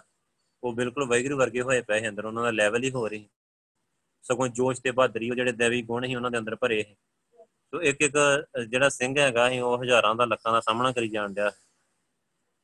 ਸੋ ਇਹ ਉਧਰ ਔਗਣ ਹੀ ਉਧਰ ਗੁਣ ਹੀ ਔਗਣ ਵਾਲੀ ਸਾਈਡ ਗਿਣਤੀ ਜ਼ਿਆਦਾ ਹੈ। ਗੁਣ ਵਾਲੀ ਸਾਈਡ ਗਿਣਤੀ ਘੱਟ ਹੈ ਪਰ ਦੇਵੀ ਗੁਣਾਂ ਦੇ ਸਿਰ ਤੇ ਉਹਨਾਂ ਨੇ ਫੇਸ ਕੀਤਾ ਸਾਰਾ ਕੁਝ ਸੋ ਇਸ ਕਰਕੇ ਉਹ ਕਾਮਯਾਬ ਰਹੇ। ਉਹਨਾਂ ਦੀ ਜਿਹੜੀ ਕਾਮਯਾਬੀ ਦਾ ਜਿਹੜਾ ਮੁੱਖ ਰਾਜ ਹੀ ਨਾ, ਉਹ ਇਹੀ ਕਿ ਉਹ ਨਾਮ ਨਾਲ ਜੁੜੇ ਹੈ ਵੈਗਰੂ ਨਾਲ ਜੁੜੇ ਹੈ ਉਹਨਾਂ ਦੇ ਪੱਲੇ ਦੇਵੀ ਗੁਣ ਹੀ ਬਖਸ਼ਿਸ਼ਾਂ ਹੀ ਉਹਨਾਂ ਦੇ ਕੋਲ। ਸੋ ਉਹਨਾਂ ਦੇ ਨਾਲ ਉਹਨਾਂ ਨੇ ਸਾਰਾ ਕੁਝ ਫੇਸ ਕਰ ਲਿਆ, ਬੜੇ ਆਰਾਮ ਨਾਲ ਹੀ, ਬੜੇ ਸਹਿਜ ਨਾਲ ਹੀ। ਮਤਲਬ ਕੋਈ ਘਬਰਾਹਟ ਹੀ ਨਹੀਂ ਹੋਈ, ਕੋਈ ਮਤਲਬ ਇਦਾਂ ਦੀ ਗੱਲ ਹੀ ਨਹੀਂ ਹੋਈ। ਸੋ ਗੁਰੂ ਪਾਤਸ਼ਾਹ ਨੇ, ਫਿਰ ਦੇਖੋਗੇ ਗੁਰੂ ਪਾਤਸ਼ਾਹ ਮਹਾਨ ਜਰਨੈਲ ਹੈ ਯੋਧੇ ਤੇ ਹੈਗੇ ਹੈਗੇ ਆ। ਸੋ ਉਹਨਾਂ ਨੇ ਜਿਹੜੇ ਕਿਲੇ ਬਣਾਏ ਹਨ ਪਹਿਲਾਂ ਹੀ ਮਤਲਬ ਏਡੇ ਪਲਾਨ ਨਾਲ ਬਣਾਏ ਹਨ ਕਿਲੇ ਸਾਰੇ ਚੋਟੀਆਂ ਦੇ ਉੱਪਰ ਆਨੰਦਪੁਰ ਸਾਹਿਬ। ਪੰਜ ਕਿਲੇ ਬਣਾ ਲਏ ਗੁਰੂ ਪਾਤਸ਼ਾਹ ਨੇ।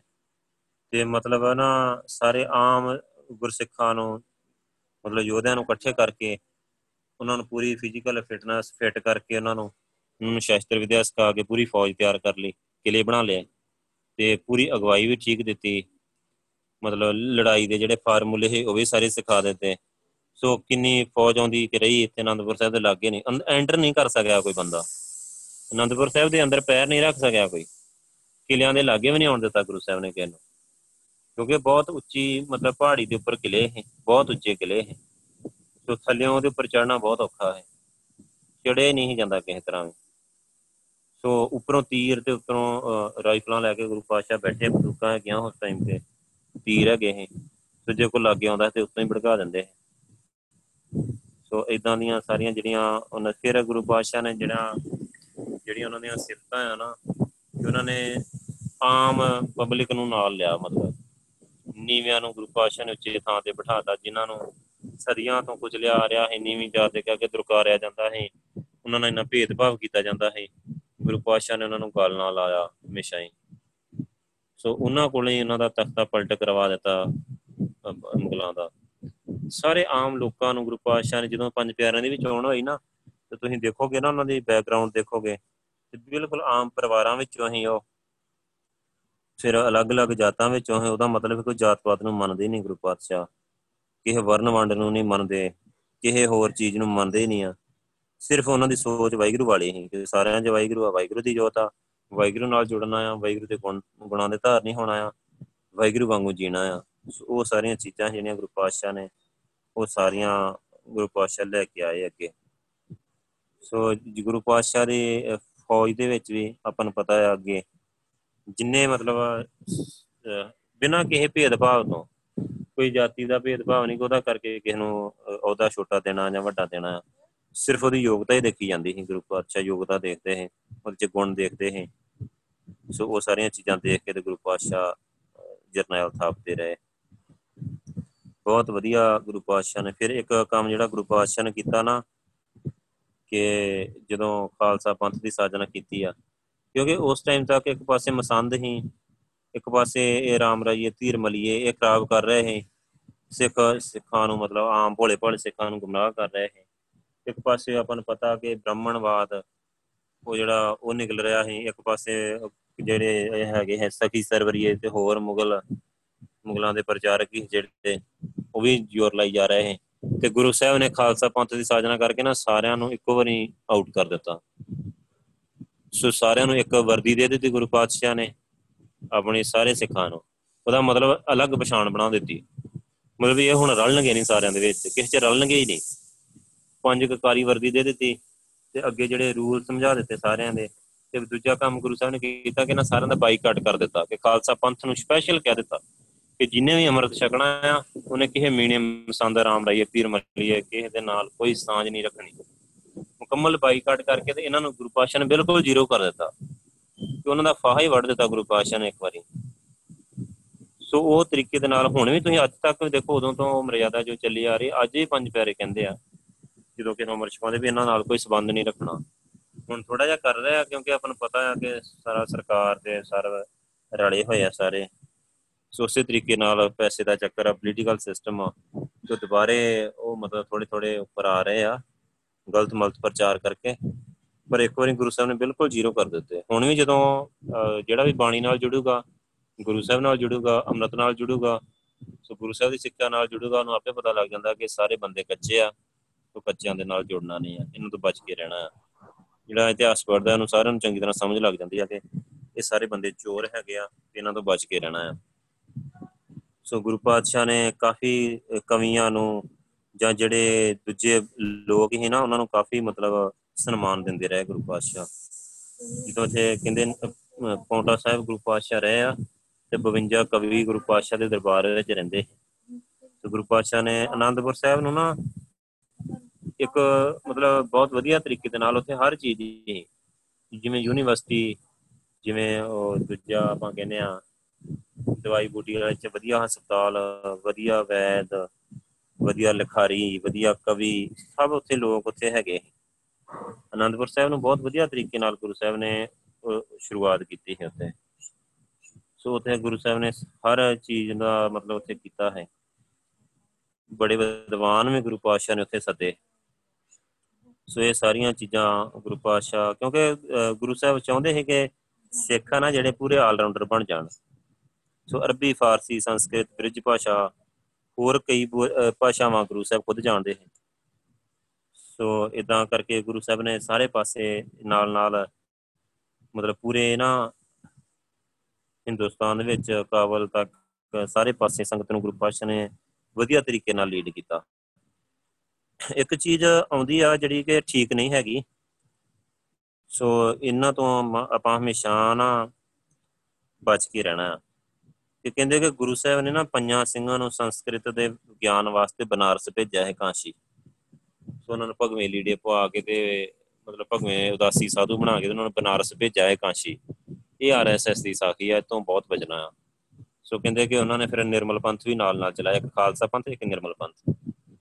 ਸੋ ਉਹ ਨਿਰਮਲ ਪੰਥ ਤੋਂ ਭਾਵ ਨਿਰਮਲੇ ਜਿਹੜੇ ਅਮਰਤ ਨਹੀਂ ਛਕਦੇ, ਉਦਾਸੀ ਰਹਿੰਦੇ ਆ, ਜਿਵੇਂ ਉਹ ਸ੍ਰੀ ਚੰਦ ਦੇ ਚੇਲੇ ਬਾਲ ਕੇ ਆ, ਇਹ ਸਟੋਰੀਆਂ ਵੀ ਇਹਨਾਂ ਦੀਆਂ ਹੀ ਆ।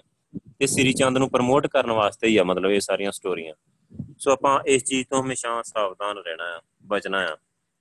ਮੈਨੂੰ ਬੜੀ ਡਿਟੇਲ ਦੇ ਨਾਲ ਵੀ ਤੁਹਾਡੇ ਨਾਲ ਖੋਲੂੰਗਾ ਅੱਗੇ ਜਾ ਕੇ।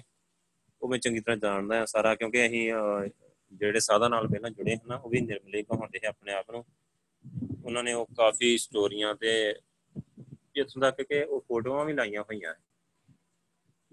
ਡੇਰੇ ਦੇ ਵਿੱਚ ਨਾ ਇਦਾਂ ਦੀਆਂ ਫੋਟੋਆਂ ਵੀ ਵੱਡੀਆਂ ਵੱਡੀਆਂ ਮਤਲਬ ਪੇਂਟਿੰਗਾਂ ਬਣਾਈਆਂ ਹੋਈਆਂ ਹੈ ਜਿਹਦੇ ਉੱਤੇ ਮਤਲਬ ਗੁਰੂ ਸਾਹਿਬ ਨਾ ਉਹ ਪੰਜ ਸਿੱਖਾਂ ਨੂੰ ਭਗਵੇ ਲੀੜੇ ਪਾ ਕੇ ਤੇ ਤਿਆਰ ਕਰ ਰਿਹਾ ਬਨਾਰਸ ਕਾਂਸ਼ੀ ਭੇਜਣ ਵਾਸਤੇ।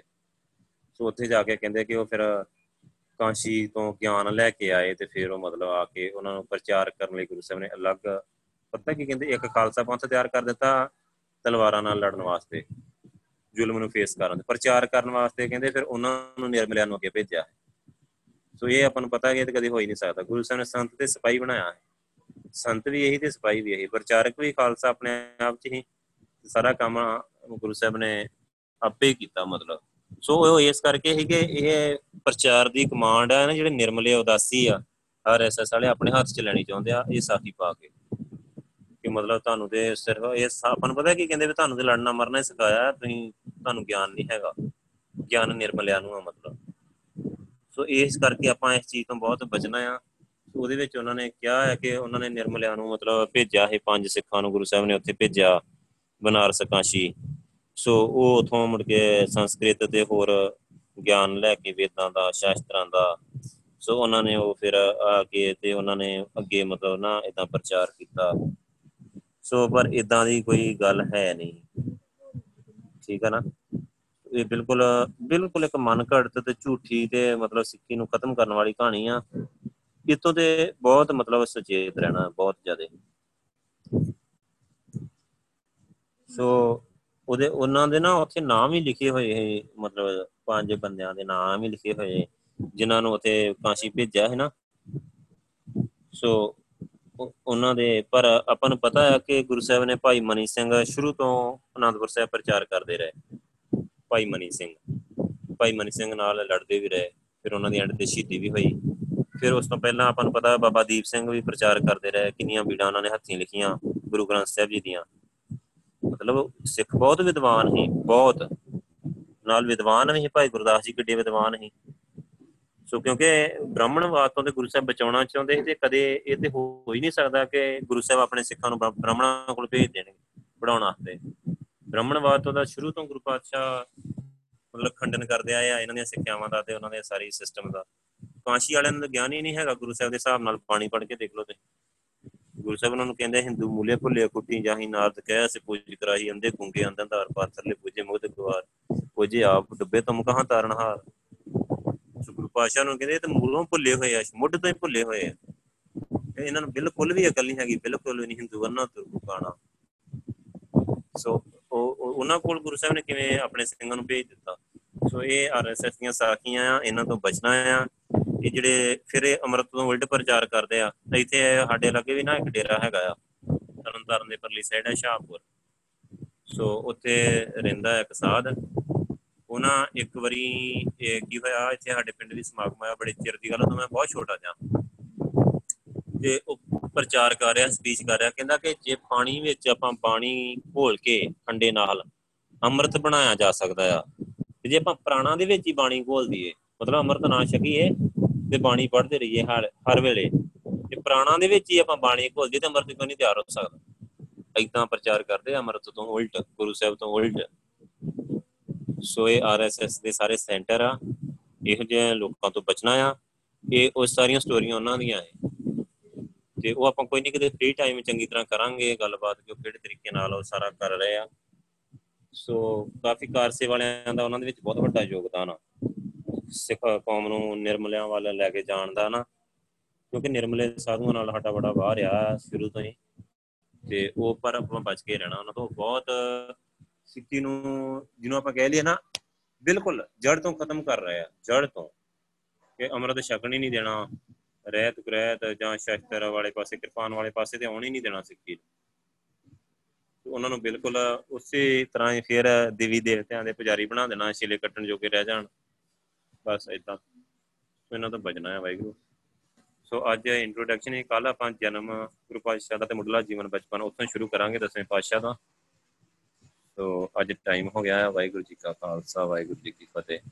ਸੋ ਅੱਜ ਦੇ ਕਲਾਸ ਨੂੰ ਲੈ ਕੇ ਕਿਸੇ ਦਾ ਕੋਈ ਸਵਾਲ ਆ ਤਾਂ ਵਾਹਿਗੁਰੂ ਜੀ ਕਰ ਸਕਦਾ। ਹੈ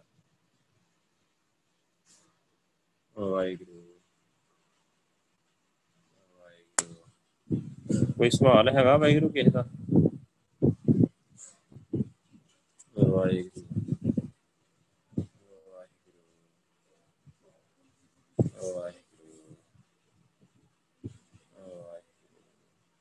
ਚਲੋ ਠੀਕ ਆ ਫਿਰ ਵਾਹਿਗੁਰੂ ਨਹੀਂ ਕੋਈ ਸਵਾਲ ਹੈਗਾ ਤੇ ਫਿਰ ਆਪਾਂ ਫਤਿਹ ਬੁਲਾਉਣੇ ਇੱਥੇ ਸਵੇਰੇ ਮਿਲਦੇ ਆਪਾਂ ਅਮਰਤ ਵੇਲੇ ਗੁਰਬਾਣੀ ਦੀ ਕਲਾਸ ਦੇ ਵਿੱਚ।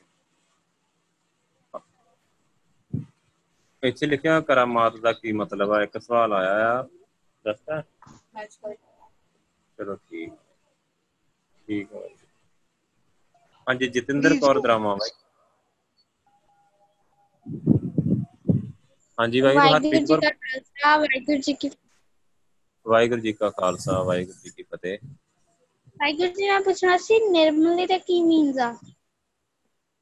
ਨਿਰਮਲੇ ਦਾ ਮਤਲਬ ਨਿਰਮਲ ਦਾ ਮਤਲਬ ਹੁੰਦਾ ਪਵਿੱਤਰ। ਨਿਰਮਲੇ ਦਾ ਮਤਲਬ ਨਿਰਮਲੇ ਸਾਧੂ ਦਾ ਮਤਲਬ ਹੁੰਦਾ ਪਵਿੱਤਰ ਸਾਧੂ ਆ ਜਿਹੜੇ। ਸੋ ਉਹ ਕੀ ਕਰਦੇ?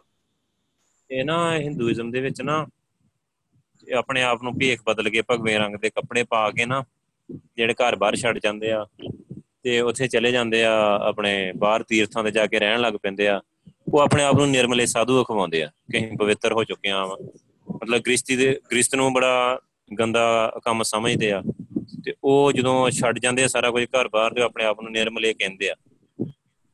ਸੋ ਭਾਈ ਗੁਰਦਾਸ ਨੇ ਆਪਣੀਆਂ ਵਾਰਾਂ ਦੇ ਵਿੱਚ ਜ਼ਿਕਰ ਕੀਤਾ ਹੈ ਨਾਨਕ ਨਿਰਮਲ ਪੰਥ ਚਲਾਇਆ। ਕਿ ਗੁਰੂ ਪਾਤਸ਼ਾਹ ਨੇ ਬਹੁਤ ਪਵਿੱਤਰ ਪੰਥ, ਮਤਲਬ ਧਰਮ ਚਲਾਇਆ ਆ।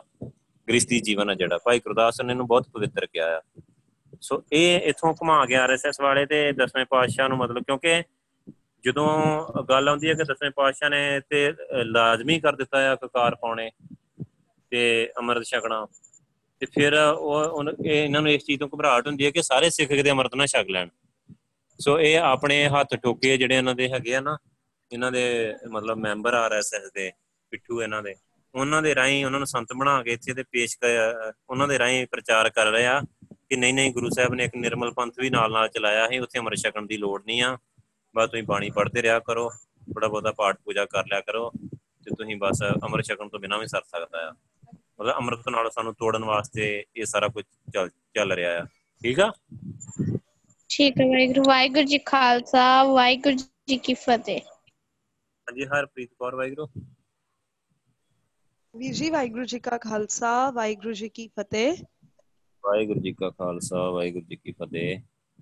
ਵੀਰ ਜੀ ਇੱਕ ਨਾ ਕੁਐਸਚਨ ਸੀਗਾ ਮੈਨੂੰ ਥੋੜੀ ਜਿਹੀ ਡਾਊਟ ਹੈ ਕਿ ਜਦੋਂ ਆਪਾਂ ਸੇਵਾ ਕਰਨੀ ਹੈ ਗੁਰਦੁਆਰਾ ਸਾਹਿਬ ਜਾ ਕੇ ਹੈ ਨਾ ਤੁਸੀਂ ਕਿਹਾ ਗੁਰਦੁਆਰਾ ਸਾਹਿਬ ਜਾ ਕੇ ਕਰ ਸਕਦੇ ਆ ਮੰਨ ਲਓ ਝਾੜੂ ਪੋਚੇ ਦੀ ਪਰ ਜਦੋਂ ਬਾਬਾ ਜੀ ਉੱਥੇ ਇਹ ਨਿਤਨੇਮ ਕਰਦੇ ਹੋਣ ਉਦੋਂ ਵੀ ਕਰ ਸਕਦੇ ਆ ਕਿ ਉਸ ਤੋਂ ਬਾਅਦ ਜਦੋਂ ਕੋਈ ਮਤਲਬ ਪਾਠ ਨਾ ਹੋ ਰਿਹਾ ਹੋਏ ਇਹ ਥੋੜਾ ਦੱਸ ਦਿਓ ਪਲੀਜ਼ ਨਹੀਂ ਕਾਦੀ ਸੇਵਾ? ਮਤਲਬ ਜੇ ਆਪਾਂ ਝਾੜੂ ਪੋਚੇ ਦੀ ਕਰਨੀ ਹੈ ਜਾਂ ਇਦਾਂ ਕਰਨੀ ਹੈ ਬਾਹਰ ਉਹ ਤੇ ਜਦੋਂ ਮਰਜ਼ੀ ਕਰ ਸਕਦੇ ਬਾਹਰ ਬਾਹਰ।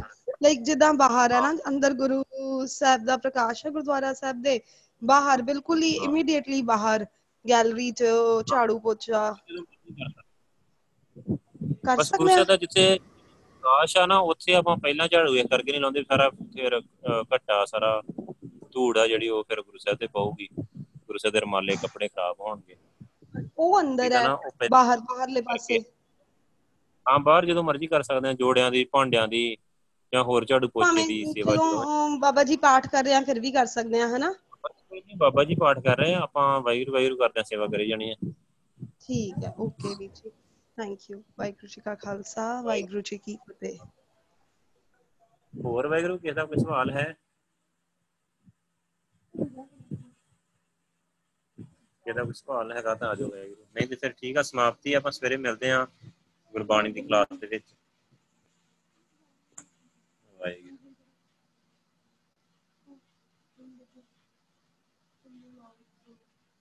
ਆਰ ਐਸ ਐਸ ਦੀ ਫੁੱਲ ਫਾਰਮ ਰਾਸ਼ਟਰੀ ਸਿੱਖ ਸੰਗਤ ਵੀ ਕਹਿੰਦੇ ਆ ਇਹਦੇ ਬੜੇ ਨਾਂ ਆ। ਬੜੇ ਨਾਂ R S S. R S ਦਾ ਮਤਲਬ ਆ ਵੀ ਸਿੱਖੀ ਨੂੰ ਖਤਮ ਕਰਨਾ ਇਹਦੀ ਫੁੱਲ ਫਾਰਮ ਇਹੀ ਆ। ਕਿ ਸਿੱਖੀ ਨੂੰ ਖਤਮ ਕਰਨ ਵਾਸਤੇ ਇੱਕ ਸੰਸਥਾ ਬਣੀ ਹੋਈ ਆ, ਜੋ ਚਾਹੁੰਦੀ ਆ ਕਿ ਸਾਰੇ ਵਰਲਡ ਦੇ ਵਿੱਚ ਬਸ ਹਿੰਦੂ ਹਿੰਦੂ ਹੀ ਹੋਣ ਸਾਰੇ ਸਾਰੇ ਗਾਂ ਦਾ ਮੂਤ ਪੀਣ, ਗਾਂ ਦਾ ਗੋਹਾ ਖਾਣ, ਬਸ ਇਹਨਾਂ ਦੀ ਇਹ ਸਿੱਖਿਆ ਆ। ਇਹ ਸਾਰੀ ਦੁਨੀਆ ਨੂੰ ਖਵਾਉਣਾ ਚਾਹੁੰਦੇ ਆ ਠੀਕ ਆ ਵਾਹਿਗੁਰੂ ਬਸ ਠੀਕ ਆ ਵਾਹਿਗੁਰੂ ਜੀ ਕਾ ਖਾਲਸਾ, ਵਾਹਿਗੁਰੂ ਜੀ ਕੀ